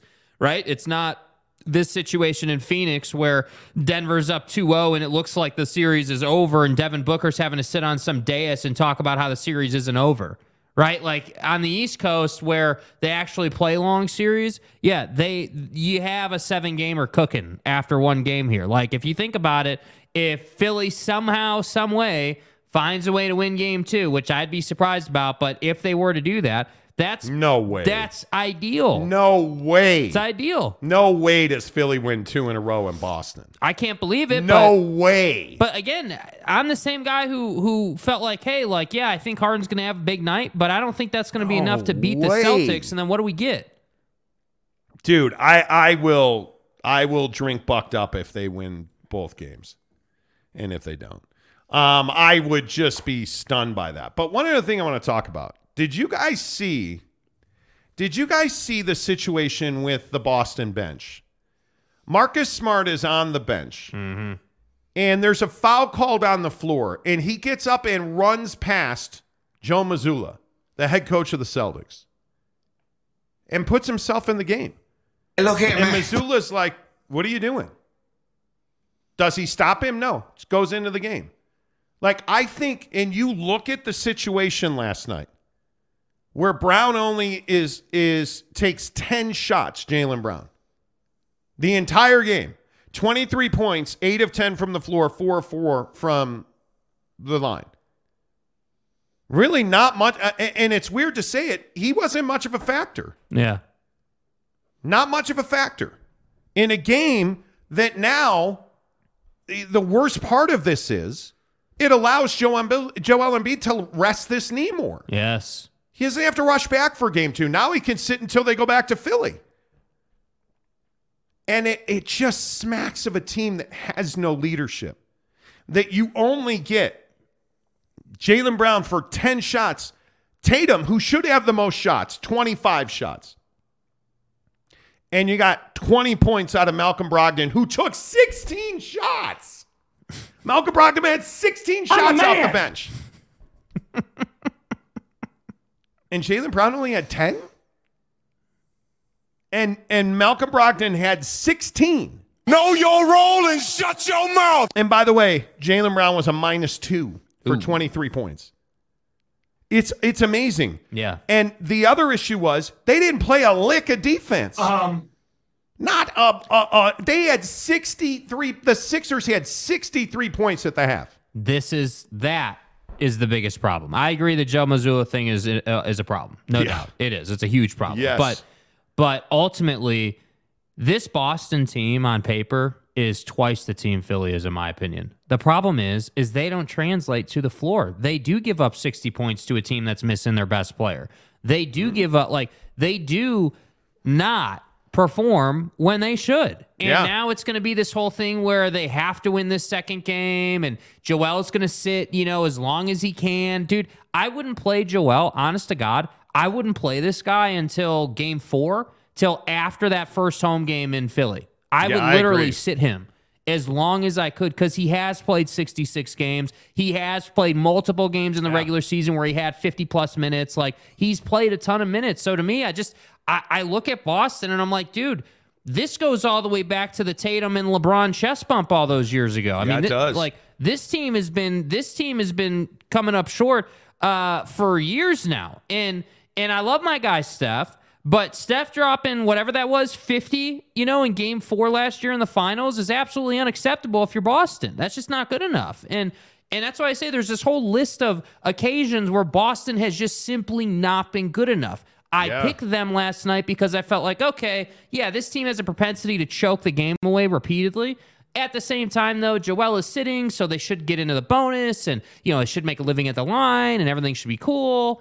No, Yeah. that it wasn't good enough last night for Boston. And I just was I, take nothing away from James. In all seriousness, dude had a hell of a night. Showed up for his team. Like He really did. everything. He really did. Yeah. Everything In all seriousness, that you could that you could want, James Harden did for you last night. And I have to say, I'm not a huge James Harden guy, but my God, it was fun watching the guy fill it up, dude, because uh, uh, he is one of the most enjoyable guys to watch when he's in kill mode, and he was all night last night. So he, he deserves a lot of credit, but I'm just I, I almost feel sick and tired uh, of talking about the Boston Celtics not getting the job done. It's crazy to me. Yeah, I agree. Totally agree. Dale Donuts. FYI, guys, I'm taking Florida over Toronto tonight. You have big balls, dude. Dale Donuts, I think you're on like three Dale Donuts. Toronto's winning that game. The line on that game, Toronto, another team that has a propensity to choke it away yeah, they do. Uh, year after year. Toronto is at home and they're minus 195. There's no way Florida's winning that game. There, there is just no way. Not, not the way that. That's game one, isn't it? Yes, yes. Not the way that William Nylander is playing. I, I, I don't. Uh, I don't think so. And that the domination, the domination with which Toronto dispatched Tampa. Yeah. Come on now.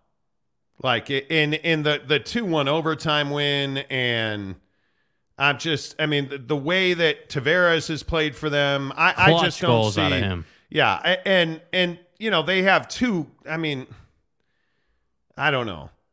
Samsonov has been pretty good as well, like 969 save percentage. Like I know we don't talk a lot of NHL playoffs on this show. I watch I a lot. love me some NHL playoffs, man. Yep. Delambo says Harden is a, is a time machine. He turned back the clock. Seriously. Dude, seriously. Seriously. You remember when we saw him at, I can't remember that bar in Scottsdale.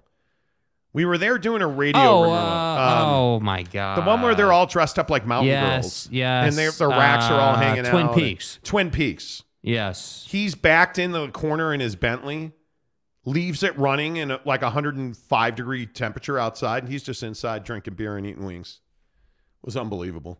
Rick Forrester, two teams I hate the most, Lakers and Celtics. Yeah. Spangler says Jokic 69 game played this year, Embiid 66. That's what I'm saying. Like it's not like Embiid misses a bunch of time. Yeah. McKinley Cutler, anyone know uh, will Embiid be back at all this year? I heard that his injury was bad enough to need surgery. They're talking about game three. They are targeting him to return, but now there's no onus for him to return. Yeah. So, and the other thing they've talked about is, hey, do we just do we use a brace? Do we? And I, as somebody that's had a lot of cartilage issue in my knee, because I don't have an ACL in my left knee, so I've had a lot of cartilage issue. You don't get over that until you get it fixed. So if that's what it is, and they haven't said specifically what it is, but if he's got a cartilage tear in that knee, dude, it's incredibly painful. Yeah. Uh, Keaton Critchlow, sorry, Jake, but you got to eat a crow sandwich. Yeah, I have no problem saying that I hate on Harden. I do. I think the guy. This is well, the actually, first time. you said he sucks and he'll never score another basket. I didn't say that, but uh, this is the first time in his career where I feel like he's been truly clutch in the playoffs. I mean, there have been a number of times. Uh, again, and I know his time in Houston was ages ago now. It absolutely was, but you know, even 0 go for 61 on yeah, three pointers. 0 for 27 against the Warriors that one night, or like in Brooklyn, he just wasn't that guy. And I almost, honestly, to be fair to James, I almost write off his time in Brooklyn because it was just such a Just drama filled yeah. mess. So let's just throw the. Brooklyn stuff out. The, the thing that I don't cut him slack on is the not getting it done against the Warriors when Steph was playing on one ankle and you know Chris Paul had gone out. It was like, all right, dude, James, it's your time. This is your opportunity to show you're an alpha. And he didn't do it. Now, that said, wh- whatever buddy's name is who commented, I'm happy to eat the crow sandwich. I said he wouldn't, I said he'd have a big game, but I thought they would lose. And they proved me wrong. So I'm happy to be wrong on it. I am. Connor says solid haircut, Jake. Thanks. My boy Jay Toffin knows what's good. DeLambo, Celtics and six, 76ers are going to fall apart. Salty drunk. Hey, Salty. Good to see you, dude. Uh, yeah, and while you're at it, apologize for that shirt, Jake.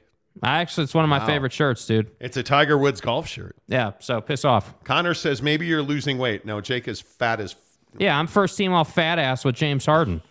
Stick to your guns, Jake. Cougar Track says. Yeah. Fat. Connor Johnson, it's better than the waiter button up. Had to balance out the compliments. Right. Dale Donuts, Jake is wearing San Jose Shark colors. You are. Uh, I can see Jake standing in front of uh, the beard yelling, one tubby, tubby, two tubby, tubby, Fact. three tubby, Fact. tubby, four, Fact. Fact. five tubby, tubby, six tubby, tubby, Fact.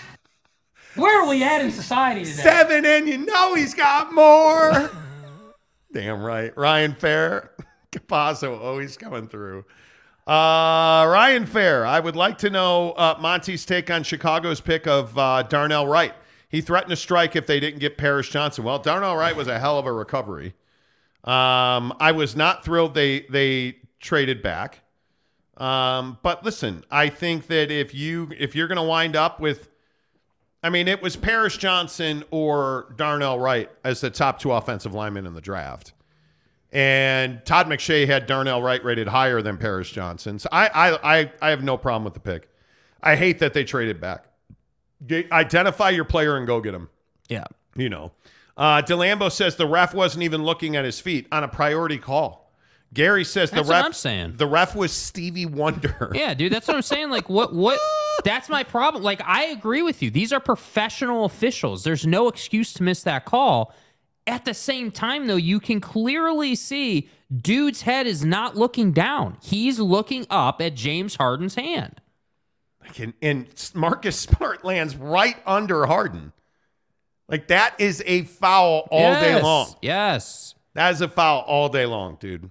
Uh, Ruff's official says Embiid hasn't played 70 games or more his entire career, but who does anymore? Yeah. With load management, who does? By the way, all most guys in the league, maybe not all, but most guys in the league feel like Embiid should win it this year. Oh, I don't think there's. He's been. I think not only has he been the most valuable player, he's been the most dominant player from three, from the mid range, the free throw line, back to the basket. Excellent passer, really good defender. Like he's Mhm. he's done everything you can do. John Evans, will you guys cover BYU for Texas Big 12 fans? Yeah, well, of course we will. Yeah. We talk a ton of Big 12 on this show. Uh, appreciate you, John. Uh, JK Marshall, my girlfriend likes my load management. Yeah, I mean, load management is a pretty crucial thing, you know? His girlfriend. she likes his low. Anyway, um, just drink a lot of pineapple juice, dude. This wouldn't have happened if Tony Brothers were on the case. That's right, Jimmy. Damn Tony Brothers, dude. The worst official in the NBA. Yeah. Uh, Joel didn't sit out. He couldn't go. He got torn ligaments. What What do you want him to do? That's what I'm I- saying, you dude. know. Spangler says Embiid is seven foot two eighty and literally does everything. He does. Uh, Tyler Dopp is Joel Embiid injured like Kawhi Leonard? Well, Hey, close. he is, unfortunately, it seems, because he's got cartilage damage. DeLambo is Harden versus the NBA going to be six series. Yeah. It is going to be sick. Uh, Ruff's official, CJ Vance, what's, what's the excuse for the other 20 plus games he missed? Every. Salty drunk. Uh, hey, Monty, why did you get on SGA about being hurt? He played 68 games. Well, when you're the okay, so there's a difference. Do I really have to spell this out? Load management versus injuries. Okay. And it turned out at the end though, James, I they weren't I think we all know now OKC wasn't you know doing everything they could do to improve their position. What? But what? Or Chet would have played. What? What? Chet How dare you make those accusations? That's what I'm saying. Uh, Keaton Critchlow. NBA definitely wanted Boston. Spangler says, who's the best NBA player in Gonzaga history? Adam Morrison or Dan Dickau? Your mom. Chet. Uh, Scrub School. Connor Johnson. Bucked up, got uh, beta alanine in it. Been looking for a new pre workout. Dude. Gonzaga. My wife loves the LFG. Loves the LFG. I'm telling you, Connor, use the promo code Monty, save 20% off your purchase. Or better yet, dude, I would tell you go to one of their, and Connor, I don't know if you're where you live, but um, if you're in Utah, one of their bucked up stores.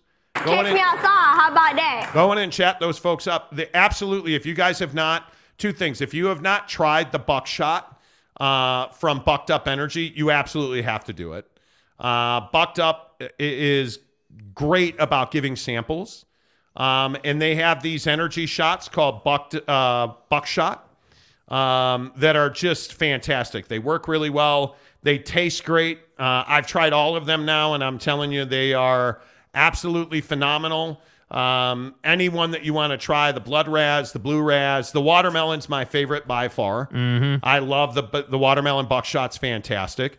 But you know what? I, I'm telling you, dude, like go, Connor, go, go to a Bucked Up store if you're here. If not, get to buckedup.com and use the promo code Monty25 uh, or Monty20 rather, to save 20% off at checkout. All you have to do, is you can chat with them as well. Yeah. And they'll tell you. I mean, like it, their their pre workout is Top phenomenal. notch. If Mrs. Monty is raving about, she uses something called LFG. If if you if my wife likes your pre workout, you've done it right. She's training for a triathlon, and mornings she is not by any stretch of the imagination a morning person. She sent me a text today saying, "Hey man, that LFG was great, flavored really well, powered through the workout." So she loves it. I'm telling you, give Yeah. him a give him a shot if you haven't already. Bucked Up Energy, the official energy energy drink of the Monty Show. In the description below, there's a link for free buckshot samples, six of them, any flavor you want. Uh, Spangler, bro, no, uh, no one made this into MV Embiid versus Jokic argument except you. Yeah, Ruffs, Yeah. I don't know why you are. I don't know why you're so anti. Uh, Salty noticed a non-answer and he moves on. What do you, uh, non-answer on what? On SGA, I Yeah, didn't dude, it's very clear, dude. They they sat him because they wanted better draft position. It's not even in question, dude. I'm starting to wonder if Ruffs. yeah, I don't think you. I think you just troll. I don't think you Yeah. watch the NBA at all. yeah. I I, I really don't. Uh, Jeremy Callahan says I just ordered my buckshots. Let's go, baby. What- let me know what you think. I personally love the. Uh, I love the watermelon. How about that? I'm a huge, but I'm a huge watermelon guy too. Yeah. Uh, J.K. Marshall, will their next product be called Buck This? Well, could be. Could be. Spangler, uh, who here said Jokic was bad? Nobody said Jokic was bad. There, and this is what we do on the MVP arguments. Oh, Jokic sucks. It's got to be Embiid. Stay hard. Embiid sucks. It's got to be Jokic. They're phenomenal players. Yeah. Nikola Jokic, the- and again, I don't know how many people are actually watch games, but Nikola Jokic against the Suns has been sensational. Sensational. Now, Sex Machine's been unbelievable as well for the Suns. And I don't mean Kevin Durant, who's been mid as hell. Seriously. Devin Booker's lived up to it. Uh, Moth Prof. Do the trees fall over at the courses you play? One did. Actually, it's funny you bring that up. Now, off the course, but thankfully. Uh, Gary says Blood Raz is a slapper. You know, I just got the Blood Raz um, Pixie Pump. I actually like it. I like the. I'm not always a raspberry fan, but they are. Moth Prof. Monty, when do you start training for your triathlon? I ain't doing no triathlon. Nah, man, we ain't doing that. We got to drive the ball 300 yards down the middle of the fairway, man. I'm avoiding all the smoke. Yeah, dude. Come on, Uh, man. Connor Chancellor, no shoot. If it's good enough for a triathlete, I'm in Oregon, but I've got the internet. Buckedup.com. Ain't ducking no smoke. Use the promo code Monty to get 20% off at checkout. Lopes fan Gabe says, wait, we are just now deciding Ruffs is a troll. Where have you been, Monty? My Yeah, bad. dude. My bad. My bad. It's soft person Gabe. tendency.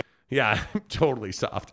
Uh, Truck Stop Gumby, what's an NBA? I have no idea. We don't actually watch jazz games here, remember? I'm not too familiar with How that. How old is that? Get fired up. How old is You guys don't even watch the jazz games, do I'm you? unfamiliar with it. You don't even watch jazz games, bro.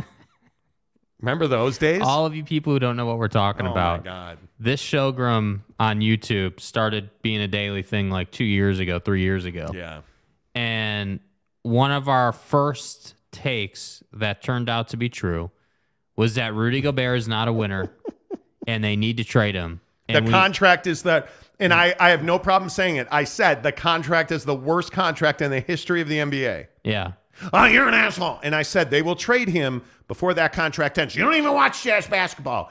And they will not win because he screwed your cap. You don't even know who the Jazz are. Oh, You don't even know Pete Maravich is dead, prick. Well, that might be true. But Rudy Gobert's contract is the worst contract in the history of the NBA. Ever. Ev- like forever. Yeah. Ever. Yeah. How'd that all work out for you? So nobody ever says, hey, do you guys watch games? We do. Is this the dagger? That and we went to so many games now that people. Okay, moving on. Uh, Michael Peck, Embiid Jokic is literally what everyone has made it. Uh, you know. Jacob Delambo, God, Delambo, I need to find something to give you for free because you say stuff that You guys wa- should just get a room, It warms dude. my You heart. guys should just get a room. When when Delambo talks, I feel, you know what, man, Mm, dude, You guys, literally, you should just get a room, dude. I'm so bricked up right now. I know you are, and it's fine. Stay hard. It's fine. His cock. His cock. His cock. Durant looks lost. Hey, uh, by the way, how does uh, how's Devin Booker look? Well, you're lucky. Oh, oh, now it's luck. No, no, no. He's. I'm not saying he's lucky. I'm saying that you're lucky that Buddy bounced back in the second half last night because that those bricks, dude. I'm not kidding. The one he hit no rim from three, all backboard, no rim, Hey man, they're, they they turn the air conditioning on. bro. I, that's it. At ball arena, yeah, whatever, they dude. turned the air Um, con- and the ball just got pushed away. right. Too bad. Book's fault. He never does anything wrong. Mhm. Well, except the Kardashians. But you know, Mike M says the Suns have no answer for Joker. It's been fun to watch. No, it hasn't. DeAndre It's been Ayton has no answer, and as usual, DeAndre Ayton's soft. He sucks. I am so done with him, dude. Soft person tendency. He sucks. Uh, Jeremy Callahan, even a buck me running pre workout blend could uh, pretty much could be pretty successful. That's what I'm talking about. Yeah, I mean, you know, my wife. I'm so proud of my wife. Like it, it is, you guys. I cannot tell you how inspiring it is to wake up with somebody who is just so certain she can do something that I mean, she's talking about next Saturday. One, tonight, she's going to speak at a city council meeting. Next weekend, she's going to run a 5K. Like, she's just doing it. She's doing it, doing what most people talk about. It's crazy. Michael Peck, Jokic gets away with a lot. He does, but so does a lot of stars. Spangler, Ruffs, I eat trolls for breakfast. Okay. Truck Stop Gumby, they have the internet in Oregon. Oregon. Tanner T, you guys getting bucked up and walking 18? I I don't mind walking. Yeah, I don't either. The problem is the other thing with walking is I my PXG bag is not set up to walk. Yeah. That's it. Like it has one shoulder strap. But okay, let me ask you guys this: When you walk a course, do you carry the bag or do you have the, you know, the the, the, little roller cart. the roller cart, not a golf cart, but the roller cart that you can pull behind or push? Do you what do you use? Because I agree, the PXG bag is not great for carrying. It would be awesome to put it on a little cart, though. The, e- either, I mean, walking 18 holes of golf is not difficult. Yeah. I mean, I would, I wouldn't. I don't know. I've in my in my life, I am guessing I have walked more than I have ridden. Just riding this par three is you can't walk it. No. I, there's no way. Uh, read that one. Spangler says, but I kind of appreciate uh, the good fight here. Goes well with my evening cocktail. Yeah. What what are we drinking here, man? Yeah. That's cute. I remember when I had my first beer. You know, uh, Jacob DeLambo, Gobert is why I'm here. Damn right it is. exactly right. Damn right it is. Exactly right. Uh, Ruff's official. If you're not a fanboy, you're called a troll. Yeah, you are. Okay, that's cool. Um, when people get rooms, J.K. Marshall says. Okay. Fucking A. Um, let's see. Jer- Jeremy Callahan to Jacob DeLambo. Gobert, as in Gobert Reynolds. Burt, Re- like Burt Reynolds. Burt Reynolds, Gobert yeah. Reynolds. Um, um, Gaybert, Gobert. um, You know, like uh, Bag Snatchovich. God, you remember that? We made one joke. Dude, people were pissed. We made one joke about Google pronouncing Boyan Bojan. Bojan, and people. Bojan Bogdanovic. Bojan Bogdanovic. You guys are assholes. Bojan. Bojan. Are you just trolling, or do you Hey, do really you not guys know, how to pronounce his name? Do you guys know that it's Boyan? Bojan. Who? Who? Bogey. Bojan. Uh, Boy- Bojan. Boyan. What, what are you talking about? Bags. Oh, you mean Bojan Bagsnatchovich? What's wrong with you? Yeah, he, he's awesome. Uh, Jeremy Callahan, dude, that was a pass off the backboard. That's what I'm saying, bro. you know. Uh, Moth Prof, do you even basketball? I don't. Just asking. Yeah. I doubt that. Callahan is Oregon next or or Idaho, or Idaho or or, or uh, you know. You know. Brady Cook says I use a roller cart. J.K. Marshall says carry the bag, bro. I'm not 98. Connor Johnson roller cart is uh, scock but necessary. Scock but nec- I don't know what that means. Yeah, what, what can you define scock? I guess I'm old. Scock. Or Ida tater tots all day. Hey. I have a roller cart, Gary says. No fanboy here, but I'm confused on how one doesn't like Embiid or thinks he's uh, good for the league. He's mad at me. We all from Africa. He had me at we all from Africa.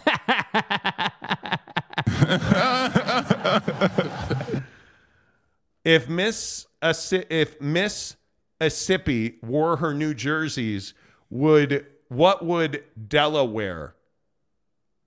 I don't know. Alaska, get it? That's just gold. So see what he did there. See what he did there. It's like you know what if Miss Mississippi Mississippi wore her New Jerseys, New Jersey, what would Del uh. Delaware, I don't know. Idaho, I'll ask her. Alaska.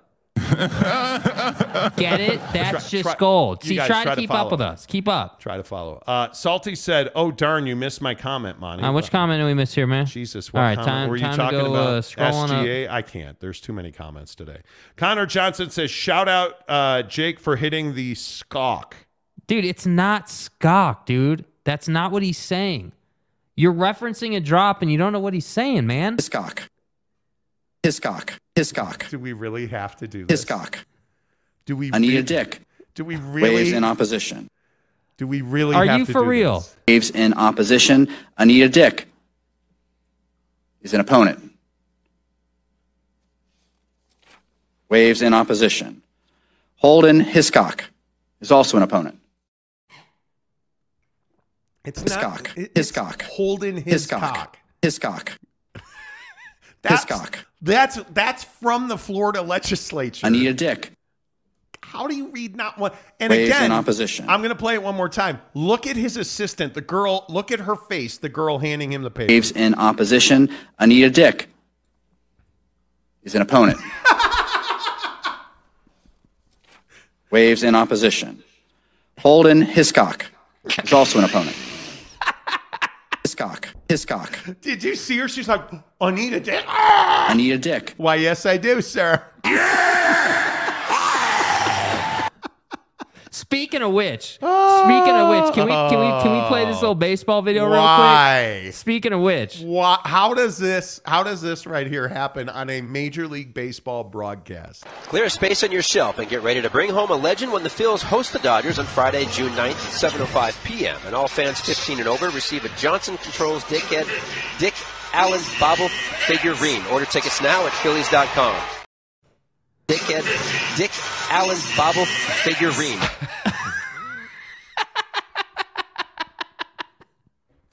Bro. You, you cannot make this up. Ow, bro. I want to say that this is, and I don't. Do you know what broadcast that's from? Because it sounds I like think it's Phillies. Let it me, I'm sounds pretty like- sure it's the Philly I'm- broadcast. I, I'm sh- I, that's what I was going to say. Hold it on, I have it. sounds like on. the Phillies broadcast, and he's talking about giving away a Dick Allen bobblehead, but he combines the two words in gnarly yeah, it's it's the Philly broadcast. in gnarly fashion. Clear a space on your shelf and get ready to bring home a legend when the Phils host the Dodgers on Friday, June 9th at 7.05 p.m. And all fans 15 and over receive a Johnson Controls Dickhead Dick Allen Bobble figurine. Order tickets now at Phillies.com. Wow. bro. A Johnson Controls dickhead. Like, do you just resign? Do you just resign? Dickhead Dick Allen Bobble figurine. You just resign, right? brutal. Oh my god. bro, God. it's absolutely Oh my God. positively brutal. Oh His my. God. Mike M says, I just want to know if Representative Julia is single. Could be. Waves in opposition. But dude, it's Florida. Uh, Jason Spangler, is that Matt Gaetz? No, thank God. I need a Dick. Did you guys see though that Ted Cruz actually has like real competition now? That's going to get crazy.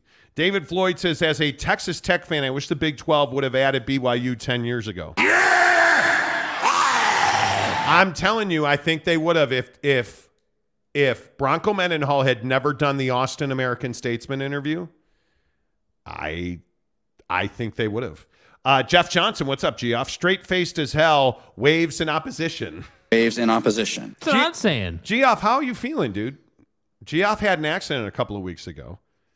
Um, so I hope you're doing well, dude. Jeremy Callahan, I'm just wondering when this comes full circle back to the uterus farting. Oh bro, my god, dude, chill. seriously, Michael Beck. We ain't got time for that today, bro. Dude, uh, Lopes fan Gabe, pretty sure that was Eaton Beaver on the call. Bro, See, bro. Eaton Beaver. E- e- first name Eating, second name Beaver. Beaver! Beaver. Beaver! I just want to thank you all. Geoff, I think he's earned a promotion. Uh, Moth Prof, brutally stupid, makes you qualified to hold political office. And I, um, you know, I, you know, Waves in opposition. Anita Dick is an opponent. Waves in opposition. Holden Hiscock is also an opponent. Do you not hear yourself say Anita Waves Dick? in opposition. and then you go Holden Hiscock. Hiscock. Hiscock. Hiscock. Ay, come on. Be better, bro. Come on. Be better. Only in Florida. Uh, Geoff, my back is still broken. Bro, damn. But I watched 12 seasons of Ghost Adventures, so it's all good. Oh, attaboy. man. Geoff. Jeff, I hope you're all right, dude. Spinal. I hope you're all right. Back is broken. My God. I broke my back. Uh, Salty. Love you, bro. You're a jerk. bro Is his name really pronounced Geoff? No, it's pronounced No, Jeff. dude. It's He he when he starts talking about like Shohei Ohtani and the Angels, his name is Oh my. His name is Geoff. Maybe your ma didn't go to heaven. dude. Still Maybe your one- ma didn't go to heaven. Yeah, still one of the best lines ever. Still one of the best movie lines ever. Spinal. Uh, Monty makes you money uh, in 20 seconds Oh. after we tell you about the greatest marinara meatballs ever at Papa Murphy's Pizza. At Papa Murphy's, we do more than just pizza. We do meatballs and marinara. Papa Murphy's does meatballs? Oh, oh, I think you mean I do the meatballs and marinara? And how do you do it, Dad? How do I do it? How do I do it? Well, we do it with savory ground beef covered, Covered in tangy marinara. That's how, honey. At Papa Murphy's, we make great pizza. And don't forget the meatballs. Order now at papamurphys.com. Well, there you go. Um, man, wait. Marinara meatballs, Papa Murphy's Pizza. Download the Papa Murphy's app. Do something for me. Monty twenty five to get twenty five percent off your purchase of twenty five dollars or more. I'm telling you, traditional crust of Papa Murphy's, barbecue sauce, pile a bunch of stuff on top. Marinara meatball, take and bake chocolate chip cookies. You're welcome. Yeah. You don't even have to save me a slice. Yeah. Because it's that good. Uh, breaking news out of the NBA this hour, presented by our good friends at The Advocates, theadvocates.com, the best injury attorneys in the business. Theadvocates.com. Julius Randle and Jalen Brunson are available to play for the Will? Knicks tonight. Julius with the ankle, Jalen Brunson with the um I, I you know he got he got Load management. he got I'm trying not to say it. but I- Load. the remarkably similar point guard to Kyler Murray Hiscock. and verticality is going to play tonight as well. The little guy. The little dude, little Buddy. homie, little homie. Little Bryce. Uh, I think Jalen Brunson's hugely important. I think Julius Randle's more important than Jalen Brunson. I think with the way that Immanuel Quickley has played, I think they really, um, yeah, they're important. C. Kaufman, how do you know they are the best meatballs, Monty? You don't eat red sauce. Well, that's not. No, I don't eat pizza sauce. They're marinara Yeah, meatballs. that's so they're different. in That's pasta. Marinara. Yeah. Mar- they're phenomenal. Yeah. Phenomenal. Uh, marinara's meatballs. That's yes. right. That's right. Yep. Yes. Uh, Gary says we need a my name is Jeff drop for Geoff. We do.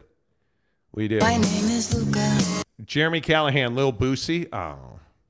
He was a good rapper too. He was. Uh, Moth Prof. So do y'all ever barbecue pit stop or just eat Papa Murphy's pizza and drink bucked up? See what I did there? That's literally it, dude. That's it. You Three get- meals a day. You get the Traeger smoker. You put the barbecue, you know, the barbecue pit stop pellets in it. Ain't ducking no smoke. And you got the smoker from barbecue pit stop. Ja comes over and delivers the pizza Came from, back Pa- down. from Papa Murphy's Pizza. and while you wait for it to cook, you drink your fucked up, or you play with the strippers in the backyard. Hey, we have breaking news. Oh boy, in the NBA. Where's the Where's the slide? Oh god, We have breaking news in the NBA. Joel Embiid wins the NBA MVP. I'm so bricked up right now. Ah! You want to you want to talk about my greatness? How should we handle how red I what are you am? What are you talking about, dude? Stay hard. I've, I've agreed on Embiid, have I not? Have I not agreed on Embiid? Oh, Kevin Durant should be the MVP, bro. I never said that, bro, did you see what he did to Book when he got there? bro. I never said that. Kevin. Durant's the most valuable player in the NBA. I never said that, dude. Well, well, the Slim Reaper and I were cuddling after sex last night, and he told me he thinks he's going to win it. No, uh, no, you have. I told you Joel Embiid would win it. Uh, well deserved, Absolutely, yeah, no Yeah. doubt about it. no doubt about it. I mean, Jokic is a hell of a player, but I just think Embiid had a better year. Yeah, in all seriousness, I think that Joel Embiid, this is a foregone conclusion now. Um, I think for the last month it was a foregone conclusion, and I think that Joel Embiid has earned this award. Um, he breaks, you know, the the the the string of being a runner up, and I think I think he absolutely deserved it. And I think his dominant performance on the floor, I think his leadership skills in the locker room, I think his ability to to pass the ball and not have to be the number one option in Philly, um, it makes guys like James Harden more wanting and willing, Mm-hmm. um, which Kevin Durant refused to do in Brooklyn, which ruined James Harden. Um, you know. Anyway, the point is, Bro. the point is, yes, Why? Why do you spread misinformation? It's what I do. Uh, anyway, the point is, the point is, congratulations, Joel Embiid. He is the NBA most valuable player Well said. for 2022-2023. Here's the deal. I'm the best there is. I mean, I wake up in the morning, I piss excellence. If you ain't first, you're last. Salty Drunk, what a joke giving the crybaby MVP. Congratulations, Joel. You're so fucked. Salty Drunk, has Tanner got them tires yet? Not yet. That's right. Uh, Jeremy Callahan, cook that pizza in the smoker and follow it with some buckshot chasers. Damn See, right. Yeah, That's what I'm saying. that's every day. You- You, have to follow it with with buckshot chasers. Can you imagine that? Can you imagine? I'm just telling you guys, if you have not gotten the samples of buckshot yet, dude, Do it. you are not living life at this Do point. it. You are not living life. Do it. That's all that I am saying. But um, the Durantula, That's right. The Slim Reaper, That's right. um, which what is Kevin Durant's best nickname? The Slim Reaper. The Slim Reaper. Yeah, for sure. Uh, Greg Hawkins says, "Howdy, y'all." hey, y'all. Howdy, y'all. Good Hey, to y'all. see you. Maxey needs some love. Might be the most underrated player in the NBA. Jake, no, you go ahead. I agree. I agree. I I agree. I think So that he's a great right. player. Who is who has been slandering Tyrese Maxey on the show? Sometimes, okay, maybe. Who has been slandering Fat Ass on the show? Fuck you. Where'd you hear that? Right? so not only did did Chubbs McGahee take the Philadelphia 76ers to the win last night, Tyrese Maxey was a huge part of that. And you and Durantula can go and cuddle because he's about Catch me outside. How about that? he's about to get knocked out of the playoffs. No, please. That's all I'm saying. Please. And right now, I want you all to know the sacrifices I make for the show. I am missing O Canada right now. He's just a hack.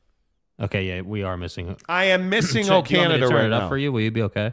I would turn it up, but I, you know, I don't know that we're allowed to play that. You know, and now they're on to the anthem. the- ah. Well, maybe that'll be next because O Canada, and, and God bless America.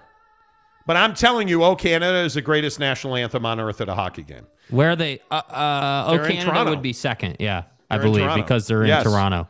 Uh, Gary says James Harden ruined himself. He did. Jake had nothing to do with that. You're the weakest of the weak. Yep. Joe uh, Joe earned it with hard work, Kane Urin says. Yeah.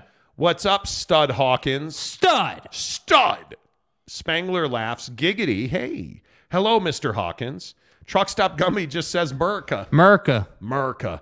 Do you, do you guys have national anthems that you like? I think Oh Canada is, when it's well done. Incredible. Oh, my God. Uh, I, I just, I'm, I know every word to it. We were saying that. Yeah, Don. Um, but it is, it is. I am thrilled to have uh, an important hockey championship. My God, um, I am thrilled that Toronto's still there. One, I am a closet Maple Leafs fan Mm-hmm. because nobody's really a Blackhawk fan. We're not allowed to be happy or feel Well, I mean, now that. Kane is in Rangerville, you know, you know, that's what I'm saying. Yeah. Um, but yeah, I I love it. I love it. All right, Yeah. turn it up. There it is. Can you guys hear it? Ah, she's gonna screw it up.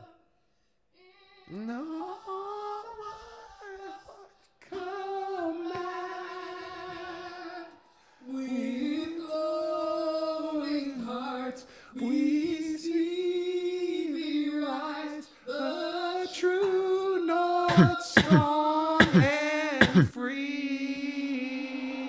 What? Far and wide, oh Canada, we stand Okay, that's enough. Stop, please. Please, please, please. God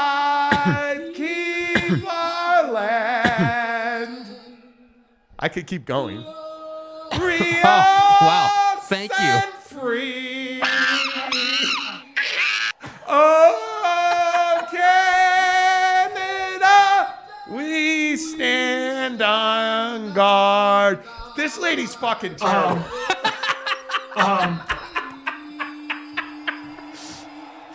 almost done. It's almost done. It's almost done. um, we stand on guard. She's terrible. Speed it up, honey. You know. dude. Shut up. Woo. Oh, Canada is not man, meant wow, to be that sung was, slow. That rendition was incredible out of you, bro. oh, Canada, Bro, that was that was just holy crap. our home and land. I love the old Canada national anthem. you guys got to admit though, hockey is awesome, dude. Salty drunk, your singing is slightly better than your golf game. Yeah, no shit. Simon, Monty should never be allowed to sing. Greg Hawkins says, yikes. See, Greg, who is actually an actor, is concerned that I will take roles from him because of my talent. Yeah. It's okay to be jealous, Greg. It's okay. It's okay. Uh, University of British Columbia just joined the Pac 12 with Monty's performance. See, Kaufman, I agree. Monty should be banned from singing. Wasn't that bad. Glorious and free. Oh, it's so good. Turn you fucking touch my microphone. All right, we're underway in Toronto. Uh, Leafs and um, Panthers in game one of the Eastern Conference second round series in the NHL playoffs. We'll keep you up to date on that. You're just tuning in. Joel Embiid has won the NBA MVP award uh, this evening um, in what appears to be a runaway. We're waiting for the vote, but it appears to be pretty handily uh, that Joel Embiid won the uh, won the MVP, uh, which is phenomenal. Um, Julius Randle and and Jalen will be available. Jalen Brunson tonight will be available for the Knickerbockers Mhm. uh, in game two, which starts in 15 minutes, which means it's time for Monty Makes You Money. Bitches. Uh, Monty Makes You Money. Lakers and Golden State Warriors in the late game. Uh, this is going to be crazy. Incredibly difficult to pick. Ooh. More breaking news according to Shams. Shams Charania uh, says Phoenix point guard Chris Paul is expected to be reevaluated in a week. After an MRI on his groin today, Suns are preparing to be without him Just uh, go home, dude. through games three, four, and five. Just go the hell home. Like, go home. Water's wet and Chris Paul's hurt. I'm so sick and tired of Chris Paul, dude. Go home, man. Overrated? Yeah, incredibly. He's had a great career, but he is incredibly overrated. Yeah, I think it is. Um, I think he's a tragedy, dude. I mean, you have Greeny on Get Up making jokes about Chris Paul's annual playoff injury. Come on. I agree. Uh, Bobby Paluga, that kills the notion that fat guys are the best singers. Well, thanks, Bobby. Appreciate that. I don't know what her weight had to do with it, but I mean that's not nice. Fat. Uh, some people are just made to sing. Thanks, K. Nurin. Yeah, wow, that was. I am not appreciate one of them. I am not one of them. I am not one of them. Don't sing like that. George Kliavkoff may give you a verbal guarantees of joining the conference. Thank you. Greg Hawkins, I once sang on TV and showed how badly I sing in front of 40 million people. I think you've got me beat, Monty, to be honest. I can't sing a hymnal. I'm t- I can't sing anything. I should never, Mrs. Monty and I joke about this all the time. I can rap like a white guy raps, but I cannot sing at all. And I'm not even, I'm not even playing. I realize I am a terrible singer. yeah. All right. Uh, back to Salty Drunk's favorite segment. Monty blows your money more like it, dude. I've actually been pretty good. I am. Uh, I am above 500. Yeah, he got last these. night's game right. Yeah, I'm above 500. Uh, let's go game one. Uh, Lakers and Warriors. This is a tough game. Minus four and a half for Golden State. 227. I don't know how you bet the Warriors here. They're coming off of a grinder series. Mm-hmm. The emotions were certainly high. Like, this feels like the right thing to do here is to go with the Lakers. I think the only bet you can make on this game, in fact, is plus four and a half on the Lakers. hmm Yeah, I think the only thing, the only concern I would have if I was a Laker fan is just that they haven't played in a few days. They're a little out of sync as far as not playing. And sometimes that can kind of catch you off foot in that first game back, especially when the team you're playing just got off that heated series. But I have to agree that that if I'm the Lakers, certainly I'm taking the rest over playing through. And I think the Warriors, you know, the only thing the Warriors have going for them tonight, in my opinion, is that you're at home and they're a damn good team at home. I would agree with that. Um, I would expect not 50 out of Steph, but I would expect, you know, 30, maybe even 35 if he gets going in the fourth, you know, and and and that's what I have trouble with. I I don't know who's going to win more of their advantage. So the Lakers have the size advantage. AD, AD should have a huge series assuming he stays healthy. The problem is on the defensive end, I don't know how the Lakers are going to keep up for the entire game. Uh, uh, AD has to deal with Kevon Looney, who I think is the best rebounder in these playoffs. Right, but I'm saying who's going to keep up with Steph because it's not going to be Jarred Vanderbilt the whole series. No, I think it's going to have to be D'Lo and and and Austin Reaves. Yeah. Um, I think it's not. You can't defend Steph one on one. You have to really physically knock him off his spot, like Boston did last year. And even then, he plays an integral part in their success. So you're not going to have an easy role. You're not going to have an easy role with it. So Right. my feeling is Golden State's a more talented team. I just think the Lakers. I don't know how much LeBron can give you past what he's done because of the foot injury. Yeah. I mean, he clearly isn't the same guy. He's clearly struggling with that. But if we're talking about betting ducats on this, I don't see any way you bet Golden State. I think they're coming off of a series. It's very short rest here. I think the Lakers needed the rest. They got the rest. I think you got to take the Lakers plus four and a half. And I think, I actually think the Lakers have a pretty good chance to win this game outright. Wow. I just, and, and the reason I say that is you were absolutely right about the Beam team. Sacramento got exposed for who they were, which was an inexperienced team that rode a hot streak that the defending champs, you know, really flushed them out of. Right. I right. think I think Draymond Green was a huge part of that series. I think Sabonis never recovered from the stomp on the chest thing. You either win those things or it tanks you, and it tanks Sacramento, in my opinion. Yeah. I think the Sacramento Kings had a chance to run away with that series, and they chose not to do that. And you let the you let the champs back in it, and they're gonna they're absolutely gonna cut your throat. And I think that's exactly what they did. I think that LeBron is experienced enough to know how to lead guys through that. I think the leadership we saw at Stephen Curry is exactly what you're going to get from LeBron. And I think that the Lakers have a chance to win this game outright. Yeah, you know, the thing that I'm going to go with the Lakers too. And I think the thing that you have to really look at because it's game one, we don't know how this series is really going to go.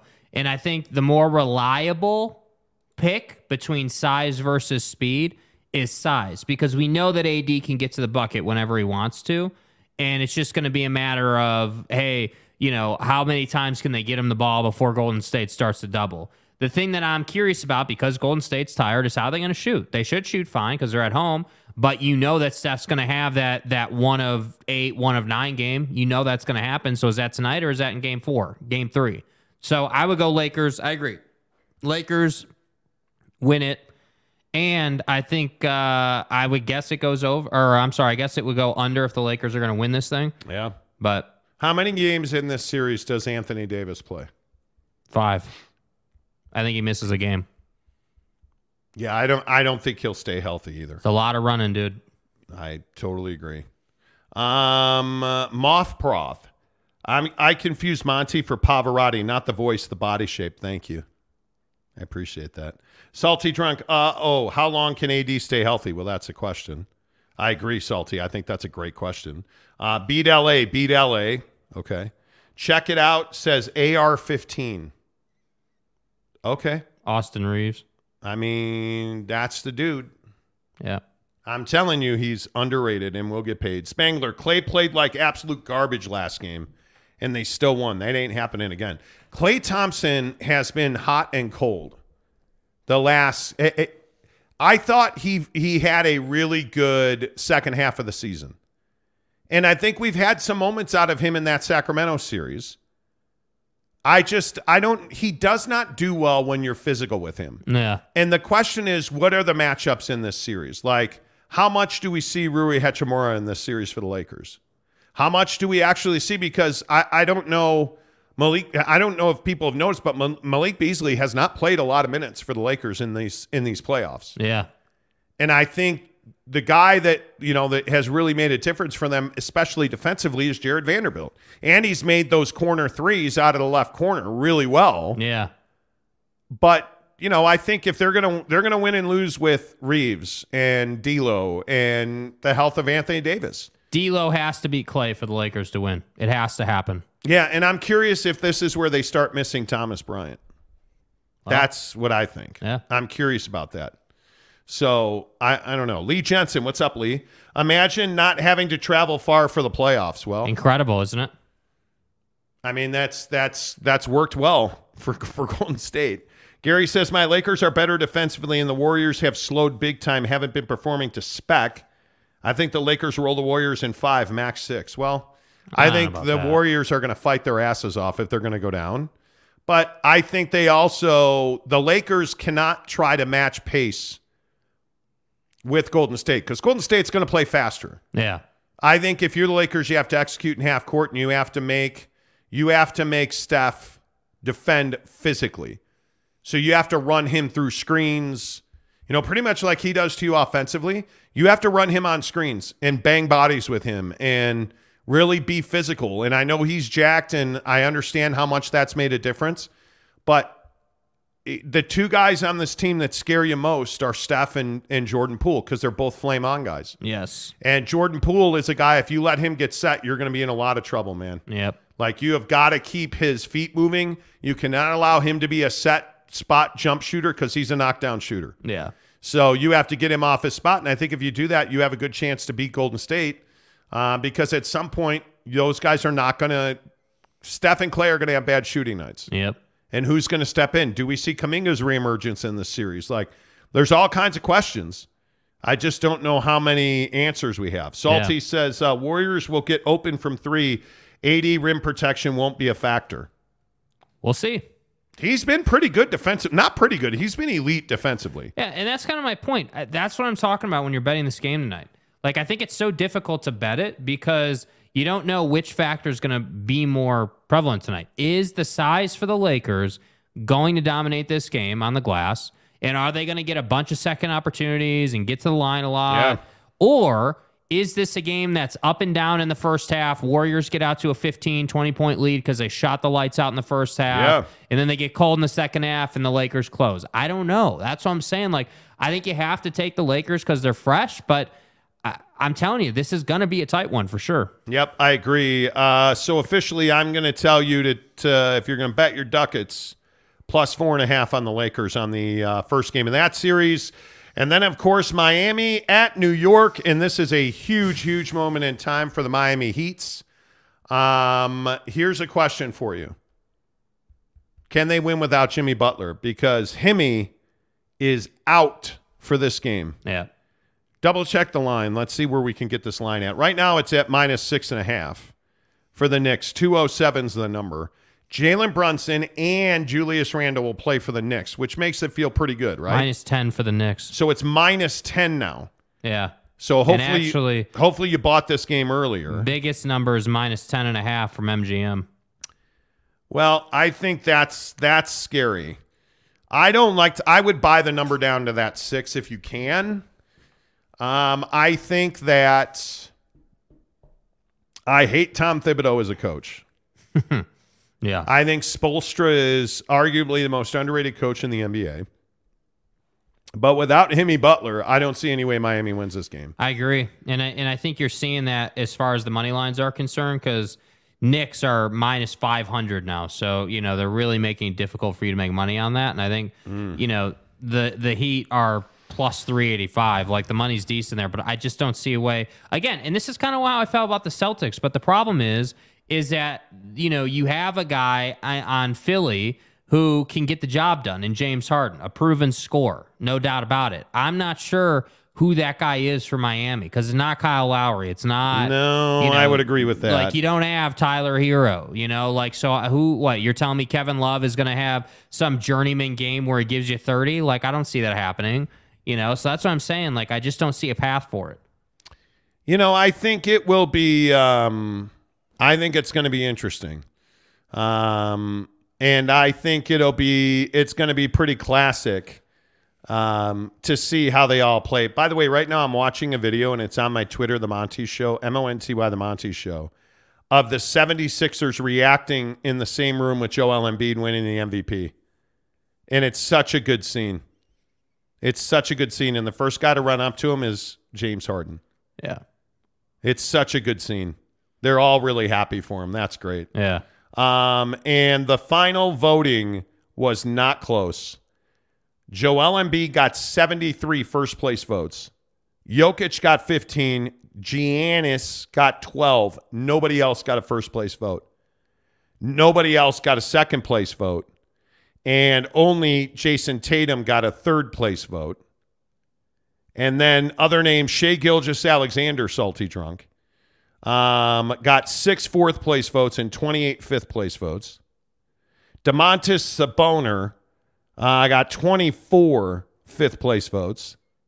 Really, there was nobody else even in the conversation. No. 915 total points to Joel, 674 for Giannis, or uh, excuse me, 674 for Nikola Jokic, 606 for Giannis. So the battle for second place was far more competitive than the battle for first. Right. Joe won this going away. Yeah. He won it. I will tell you this. Joel Embiid, if he had not gotten anything but first the 73 first place votes, would still have won the MVP award. Yeah. It was that much of a gap. He got 73 first place votes, which are worth 10 points. So he'd have walked away with it. So, you know, this this was not even close. Yeah, this was this was not even close. So I say, hey, good for him. That's a cool video, by the way. Um, all right, let's pick this game uh, as far as Knicks and Heat. Ten and a half's a huge number. Agreed. If you can get this six or seven, I would bet the Knicks. At ten and a half, I think you have to bet the Heat to cover, the Knicks to win, and this to go under. Because I don't see the Heat scoring 100 points. By the way, Florida has scored 1 nothing now. Uh, 10.35 to go in the first. Florida has killed two power plays already, two penalties for Toronto. Yeah, that's a ball breaker. That is. Toronto had two power plays, didn't score. Florida comes down and scores. and really Brutal. didn't get a grade A opportunity. Oh, it's a weak ass goal, too. Yeah. It is. Tkachuk shot it, rebound off the blocker. And I can't tell who that is that scored, but McCabe's got to be a better defenseman than that.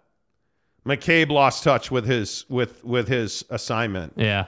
Um, and you wind up you wind up giving up a goal. One nothing Florida over Toronto. Ten thirty five to go in the first period in Toronto. Game one of their second round series in the East. Um, right there. So I'm gonna go at ten and a half. I got to bet the Heat to cover, the Knicks to win, and it to go under.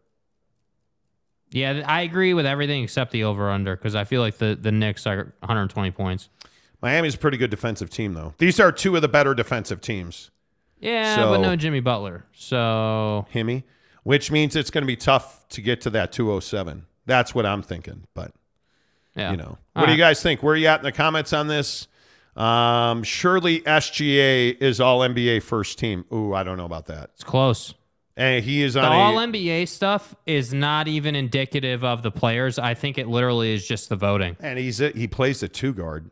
Yeah. I mean, that's going to be really Which is difficult. highly competitive. Uh, I mean, the point and the two are incredibly difficult. Uh, Gary says Knicks cover and over easy. Yeah, I don't know about that. That's a huge number. Salty says Knicks will cover.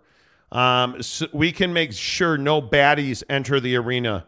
That will uh, neutralize JP. Hey, dude, dude, I'm telling you, if you're a Laker fan, you want some baddies sitting courtside for Austin Reaves to look at because Buddy turns into the White Mamba. I'm just telling you right now. Buddy turns into the White Mamba. Oh yeah, oh yeah, dude. Dude, Toronto might be the best passing team in hockey, by the way. Yeah, it's beautiful to watch. It, it really is. I You know. agree with that. Uh, all right, 529. Uh, let's finish with a very controversial topic. Get ready to get pissed off. The state of Utah requires you to enter legal ID to view adult websites. Okay, now before we get into porn and mm-hmm. this whole thing about Pornhub and you know the whole issue, this conversation really is not even about pornography. Like it is, but it's not. The conversation is about privacy and freedom and the ability to view whatever content you want to view. And I think that the biggest issue I have with this is that yeah for for buddy who wants to be like oh well you know it's it's a win because now kids can't look at pornography. Okay great. If that's the hill you want to die on fine. That's not the hill i want to die on. I want to die on the hill of how sketchy this is because the next thing you know we're going to be getting hey you need to enter your id to drive your car. You need to enter your id you know to do menial things, things that are day to day tasks. Like, I don't like that that we're getting bills now that are coming through that are like, oh, well, the government's going to block this unless you're a certain type of someone. Yeah. That's what I don't like, dude. Well, but in this, here's what this conversation's really about. I mean, everybody wants to say, "Oh, it's about pornography." Okay. oh my god, I think we all agree here. Can't have kids watching, you know, cannon pumps in a bump. Can't have Hiscock. little Jimmy over there rectifying women, Holden Middick. treating objects like women. Man, that's what this is. This is a bunch of white politicians saying, "Hey, protect the family morals." The law that goes into effect today says that you have to enter a, a legal form of ID to view uh, pornographic websites. Mm-hmm. Now, I'm the one who tells you pornography is a great destroyer of men. Yeah. And it is. And I do not view it. And I think that it is it- is incredibly dangerous. But let's get very clear about something. This is a bad law. And when I say bad, it is bad for your kids. It is bad for you. It is bad for everybody all the way around. Because what this is, this is a law that restricts your freedom, your choices. This is a law that completely zaps you of your privacy in your own home. And what's next? Hey, uh, yeah, you know, so if you're going to get on Google, we're going to need you to enter a legal form of ID. Because if you're going to do searches on how to leave the church, we want to know. If you're going to do searches on XYZ, we want to know. That's what this is. Yeah. Because I'd remind you if you're so worried about your kids watching pornography, we have the technology to stop that through internet and modems and blocks and software. Security. Yeah. We don't need we don't need big government coming into my house telling me what I can look at on the internet. and this again, this again goes back to hey, if we're all conservative and this is a Republican state, how come we're not for small government? Right? Because the Republican Party I grew up with was for small government that didn't stick their finger up my ass every time I tried to do something. Right. But now all we're getting is bigger and bigger and bigger and bigger and bigger and bigger government that wants to now control AI, that wants to now tell me what I can watch or not watch. And again, the pornography thing, you guys throw it out. throw it. It doesn't matter. It's the cover for the bill. That's it. That's all this That's is. it, dude. That's all this is. And I'm telling you now, I am telling you right now, this is the beginning. This is not the end. This is not some finality. Why do you think Governor Cox won't talk about it? Because he doesn't want to be asked about what's next. Spencer Cox does not want to talk about people's freedoms being lost under his administration. You know, one of the scariest ideas or thoughts that I recently came across as far as government and privacy and stuff is this whole concept of like electric cars. Tesla, just as an example. Not it's not about Tesla, but just as an example. Imagine the idea now that this bill is passed this into law. Imagine the idea that you get in your electric car 100 years from now, 60 years from now, whatever, and the government can control whether you can actually use your car or not because it's an electric car run by a computer. Imagine that. It's that type of thing that scares me, dude. Like like what else are you going to put your hand in? Like what else do we have to get government approval on to use? Like what what would happen if tomorrow the government was like, "Yeah, you know, you're going to have to show that, you know, you don't have a criminal record if you want some water." What like, you know what I mean? Like it's that this type of logic where I'm like, dude, yeah, porn is not good for the brain. It's a scientific fact. But that's not why you're you're you're you're banning porn in Utah. You're banning porn in Utah because of the church and because it's it's a it's a uh, uh, a sin. It's looked down upon in Utah culture, in Mormon culture or LDS culture, because that's what the church prefers. N- not because you not because you're so worried about it. You want to use that because everyone's like, oh yeah, yeah, yeah, it's a good idea. Porn's bad. Porn's bad. That's not why you're you're No. doing this bill, and it really bothers me that once again, whether it's J.D. Wicker, or Governor Cox, or who the hell ever, you do whatever you want to do, and you don't have to answer questions about it. It's crazy. And I, I think the the other part of this that nobody wants to talk about. Well, where are parenting skills these days? So wait, you're telling me you wrote this piece of legislation to protect our kids from pornography. But what are their parents for? Like are are we we never ask people to be parents. We we just don't. We want to give our kids cell phones and tablets so that we can go and have our, our mommy and daddy time, our me time. Well, that's not your job. When when when you had kids, you you you agreed to sign that away for the next 25, 30 years. Your job is to make sure your kids aren't viewing pornography. Because I agree, pornography is terrible for kids, but this bill's not about pornography. It's about privacy. It's about the invasion of government behind your closed doors Yeah. right? So the thing that I think is is so fascinating to me is that people are cheering for this bill wildly in Utah. And I'm I'm just in awe of it. What would they have to do for you to leave the state because of a internet bill? Like, would it like? This is close to it. Like there's some bullshit that goes on in this state that nobody talks about. The the abuse that goes on in the church, the the separation of church and state that doesn't exist, um, big government. The government in Utah is massive. It's not small. You know, everybody wants to tell you, "Oh, it's small government." We're uh, we're conservative here in Utah. Bonnie, please. You know, we're perfect people with perfect features and a massive fucking government. We reach into your pocket and your butthole. And we make sure that you don't have sex by yourself with a phone Pause, in, bro, with a phone in your hand. I'm Mitt Romney. Vote for me.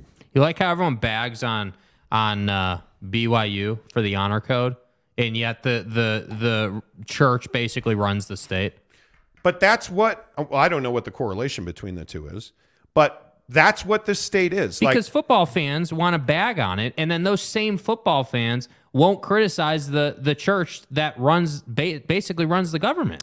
The hypocrisy in it, it for me is crazy. Yeah, I, I think the I think that's what Utah is. And I love I love the state of Utah. I think it's one of the best places to live and but if you think government is small here, if you think there are good, you know, conservative Christian values in in Utah, you're out of your mind. Yeah. People here drink, people here by the way, if we have such good small government that is allowing people to raise their family, why do we have the opioid epidemic that we have here? Mm. Why do we have the pornography I- impact that we have here?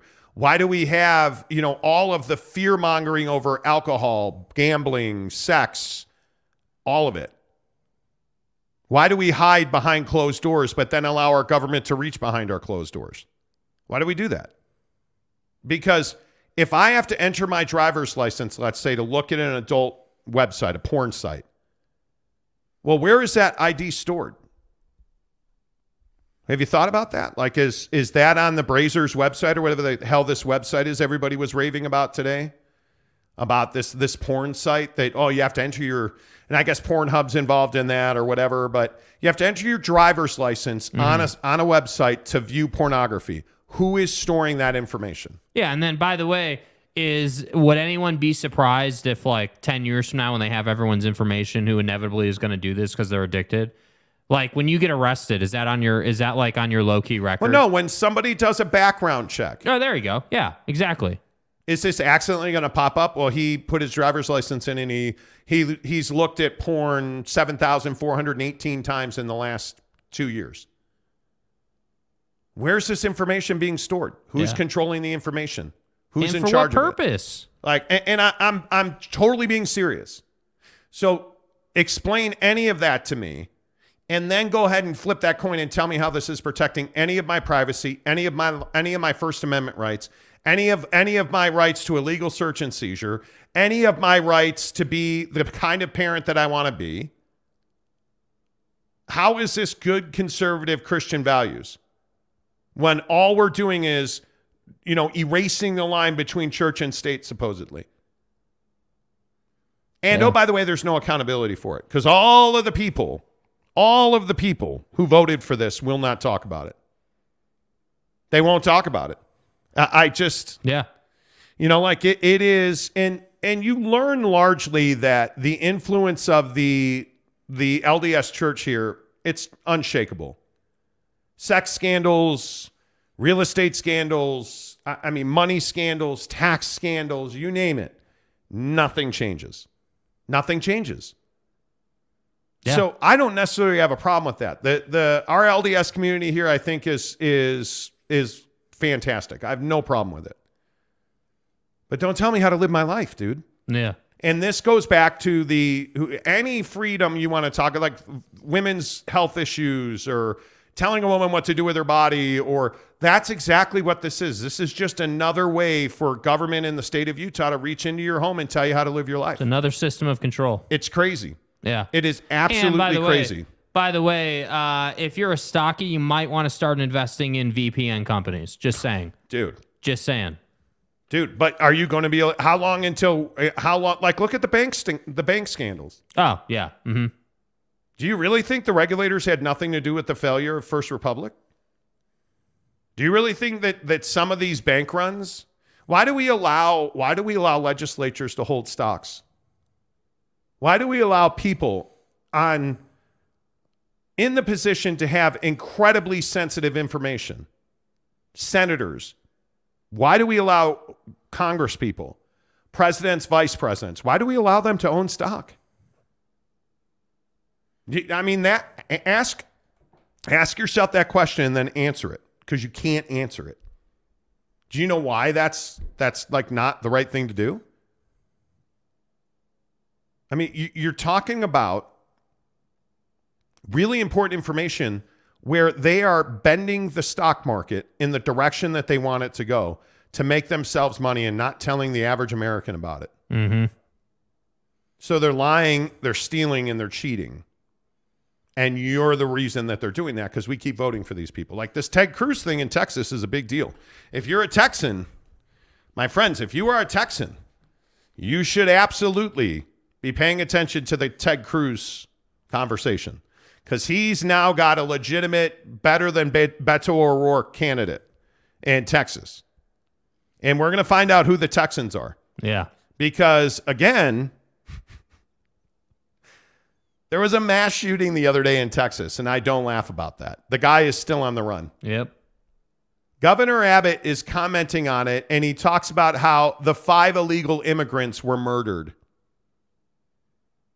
Not five humans. He classified them as illegal immigrants that were murdered in this mass shooting. Like, dude, Yeah. Pushing a narrative, man. man, who are we?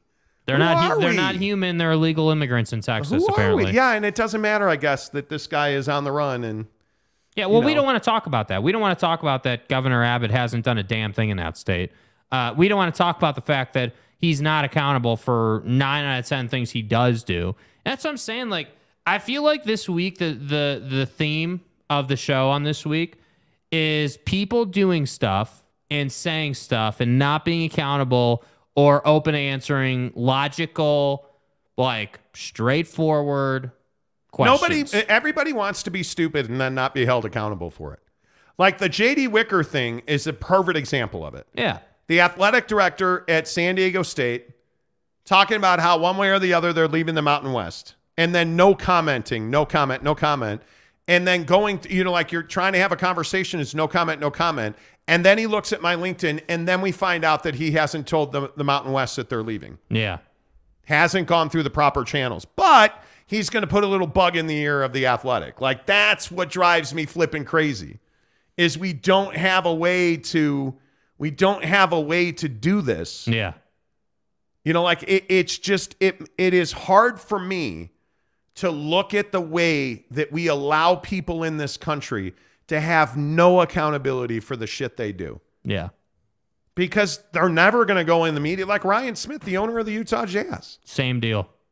is never going to do an interview anywhere that's not comfortable. Mm-hmm. Will never answer a follow up question. And I think what's really Never. interesting is a lot of people over the years have, have been like, oh, well, you guys just want to grill people or you guys just want to take people to the woodshed. It's like, we didn't say, we, we don't take people to the woodshed. But what it is, is you're not going to get a free pass when when you don't trade Jordan Clarkson and then he hits the he hits free agency and inevitably he's going to go and play with a playoff contender or a team that you know a team that's good enough to be in the playoffs and he's a little salty about it like he is and and it really Yeah. bothers me that a guy that I actually like, and I'm always very intentional about saying this about Ryan Smith. I like what he's done with the Jazz. A lot. I think the build is going awesome. By the way, the building, dude, looks amazing. And I know you had to do that because of the All Star game, but my God, if you have to do something, do it 100. And he did. And I love the Delta Center thing. I'm not a huge fan of the jerseys, but I haven't complained about that a whole lot since the rollout. So, like, it's not that I don't like the guy. It's not that I want to take him to the woodshed. What I w- want is him to come on a show that's not owned by the church and have a legitimate, down to earth, one on one, keep it real conversation about where this club is going. Because Danny Ainge sitting in your little media room inside the organization doing interviews with Buddy isn't going to get it done. No. It's just not. And then when they're good again, what what are you going to see? Ryan's going to be out in the community. Danny's going to be out in the community. And Lauri is going to come home from army camp and he's going to be the new face of the franchise. That's going to happen. So whether it's Governor Cox or Ryan Smith or JD Wicker, who the hell ever you want to point to, they all do the same thing, which is whatever they want. And then they hide behind their little shell. That's what they do. It's Yeah. that simple. Yeah, it's interesting. I think it's very interesting that you have a situation where this porn ban is just really stupid. It's really dumb. It opens the door to the TikTok thing at the federal level is the same deal. It's the exact same thing. You wrote a bill to ban an app and you use the app as cover to throw a bunch of extra stuff in there that had no business being That's in terrifying. there. Yeah. It's terrifying. Greg Hawkins, why does the church even have all these for-profit side hustles? That's what I have saying, no dude. idea. I don't know. Truck Stop Gumby says free the hub. And again, that's the funny part. Like, this has zero impact on me. I don't care. Like, I don't watch porn. I'm not a Pornhub guy or a Brazzers guy or whatever. Like, it just doesn't matter to me. Yeah. So, it, I mean, it has zero impact. Only it has a massive impact on me. But here's the here's the reality of it. If you're a porn guy, you should be able to be a porn guy. I disagree with it. He disagrees with it. But nobody doesn't should judge you. But that doesn't mean you should be judged or that, you know, Governor Cox should sit up in his nice, you know, office and be able to rubber stamp bills that allow the government to to to put up a gate basically and say, "Hey, are are are you going to put your ID in or not?" And it's like, "Dude, no, I'm not." And and it just it just bothers me because because we like this I love Utah as far as the scenery and most of the culture is awesome. Like like Utah has changed so much since we lived here five, six years ago. It is totally different now. It's a great place to live. There was just a ranking that came out that listed Utah as one of the best states, or I think they actually it was the number one state in the country or whatever it was. But like, Yeah. Utah's a great place to live. It's not that I don't like living here, but what I don't like is this whole this whole cat and mouse game we play with politicians and people who are in an office of some variety and have power, which is again, we're just going to do whatever we want to do. And we don't give a damn about the people who voted us into office. And then we're going to wonder why that 15 year old who's got a decision about politics to make isn't going to run for office. And then when I'm 50, I'm going to be like, oh, well, man, still voting for the Joe Bidens of the world. Like, are we really surprised? Yeah. We're not. There's no incentive, man. Yeah, it'll be interesting to see exactly how that all all that plays out. I'll be I'm always interested to see the the end result of legislation like this because it's very difficult. It is very difficult to unwind this watch. Yeah. I mean, it is it is really really tough. Yeah. And it, it only goes on further because these bills set precedents. That's what I'm so worried about. Like these bills set precedent. And, you know, like I wonder, I wonder at what point do we all get fed up with our government? At what point does that happen? Because that's a scary time, dude. It, civil wars, and you look at the destabilization around the globe, and you look at the civil wars that are going on. How far from that are we really? When you look at how divided we are as a country, it, it scares me. Yeah, I think the problem is is that there's still a sect of the country that's super pro Donald Trump, and I'm not trying to get into the Trump versus Biden thing, but when you talk about like how far are we away from civil war level level anger, like I think that we're not going to have a civil war until the country fully moves on from Donald Trump and has a way to unite against one thing, right? Because that ultimately is where I feel like that type of of anger comes from, where you have this real. But I don't even I don't thing, even dude. think it's Donald Trump. I honestly I don't. I think when you look at you look at all the people that are in control, the the Joe Bidens, the Nancy Pelosi's, the Donald Trumps, like this Ron DeSantis stuff in Florida. Yeah. It, it it's pretty remarkable that Ron DeSantis I mean, he should have been the presumptive nominee for for the Republican Party. And he's just talked himself out of it. It's incredible. Like he is he is just that that last European trip, this Disney thing, you know, his his wanting to make America Florida, like that's one of the stupidest things I have ever heard anybody say. That he wants to make America like Florida. Like, I, and I, I, I look at that and I'm like, okay, great. Okay, like, well, Democrats are going to win again. Oh, that's right, Joe Biden's right. Like, it's the, it's not Donald Trump anymore, and I think we have to change our thinking on this. Whether you're pro or anti-Trump, he's not the guy anymore. The question is, who's the next person? Man, woman, who's the next person that's going to lead our country away from where we are now? Because I think we're in a terrible spot. I think we have corporations that are profit taking. I think we pay exorbitant amounts of taxes that we don't even realize we're paying. And we have no way to fix that or control that for ourselves. Yeah. You know, like it's just, I don't know how you fix that. Yeah. And I don't know who the next person is.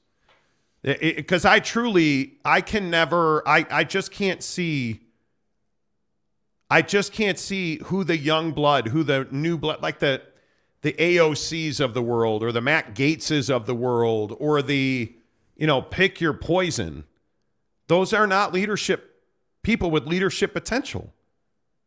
So, like, who is the? i- i- Are you telling me Marjorie Taylor Greene's the next great hope of our country? No. Hmm. Come on. There's not a young Democrat or a young Republican where you're like, yeah, that's the dude. Yep, because that's it's garbage. That's the guy. Because where is it? Like, and and how long? How long until Mike Pence decides to run for president? Seriously. Because that's the next dude. I'm telling you, that's that that's who people will get behind, in my opinion. I think whether you like him or not, like he's he's got a story to tell. Yeah. But who else is there to even get elected in this country? Are you telling me I can't think of a great Democratic governor that that is electable? You know, like I, I just Yeah. No, my. Doesn't Newsom want to make America like California? No, he doesn't. No, he doesn't. Not at all. You know, like it, it is the problem is is that you have you have this whatever it is like we're losing touch with Florida and Texas. And I don't think people understand that. That we are losing touch with Florida and Texas, whether it is guns, whether it is religion, whether it is abortion, whether it is you the majority of people in in in this country don't identify with those that radical belief. Right? We're not a country of radicals.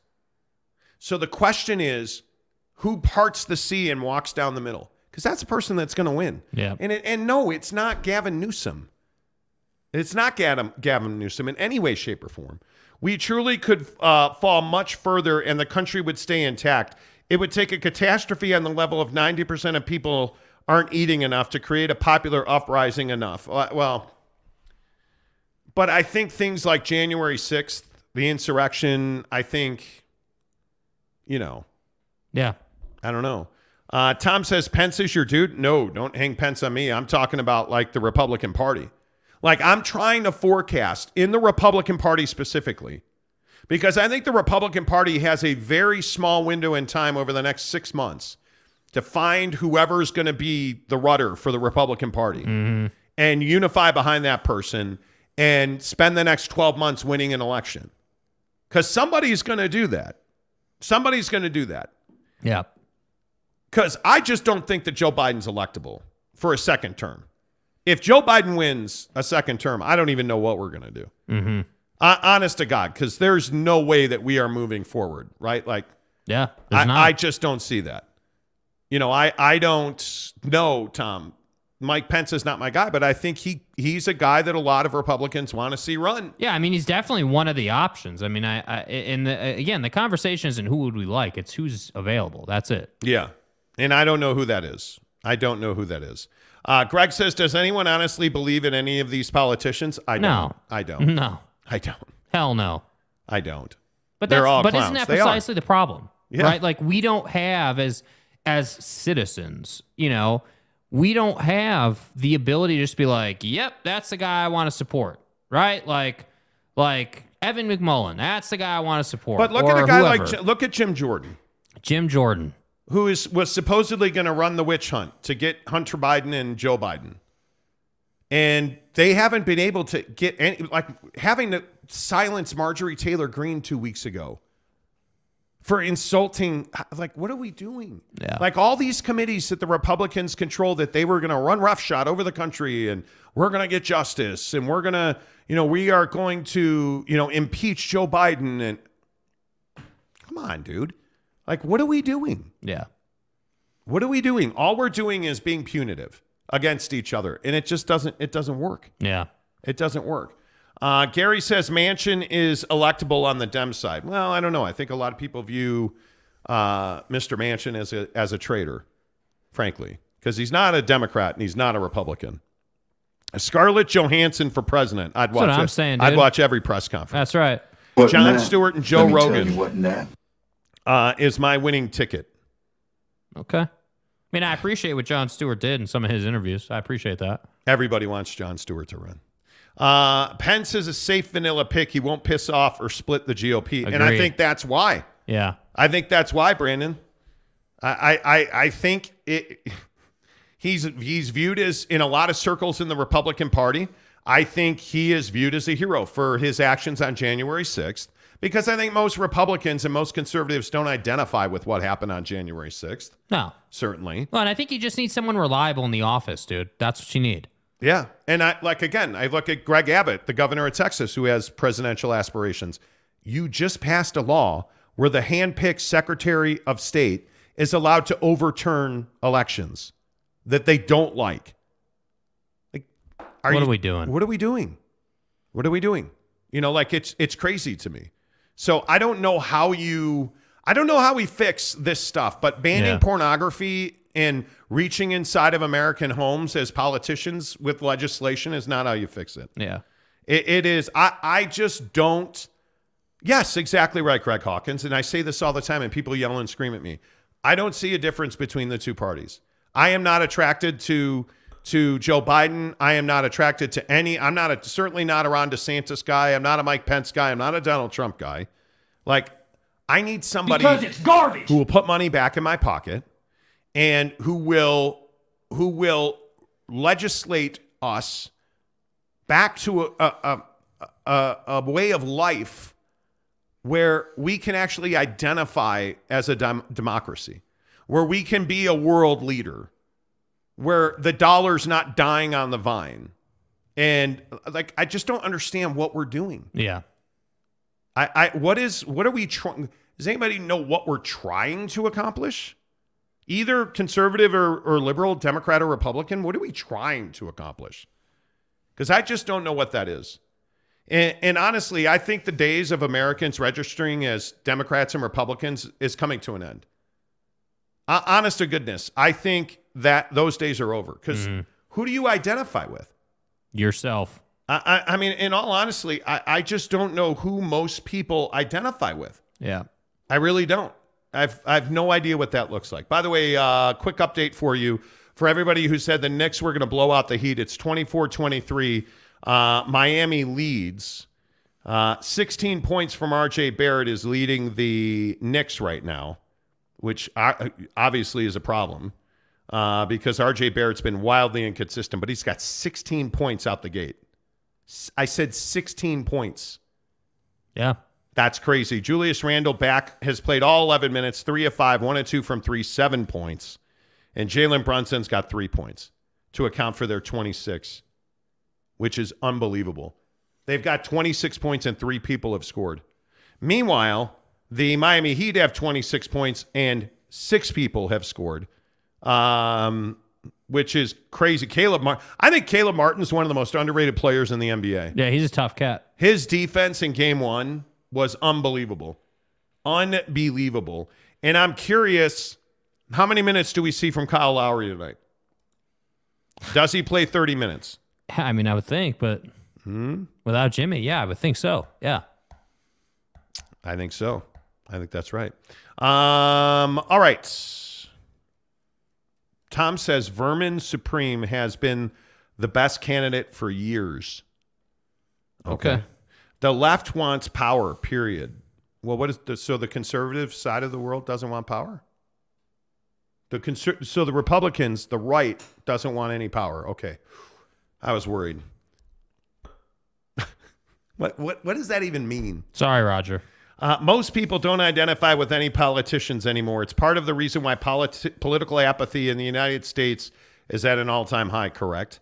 Mike Kemp says the majority of voters in Oregon are registered as unaffiliated or independent, and I think that's where we're going. That's where we're going. Uh, Brandon Butler, I now identify as apolitical because I don't trust either party. I'm kind of in that same spot.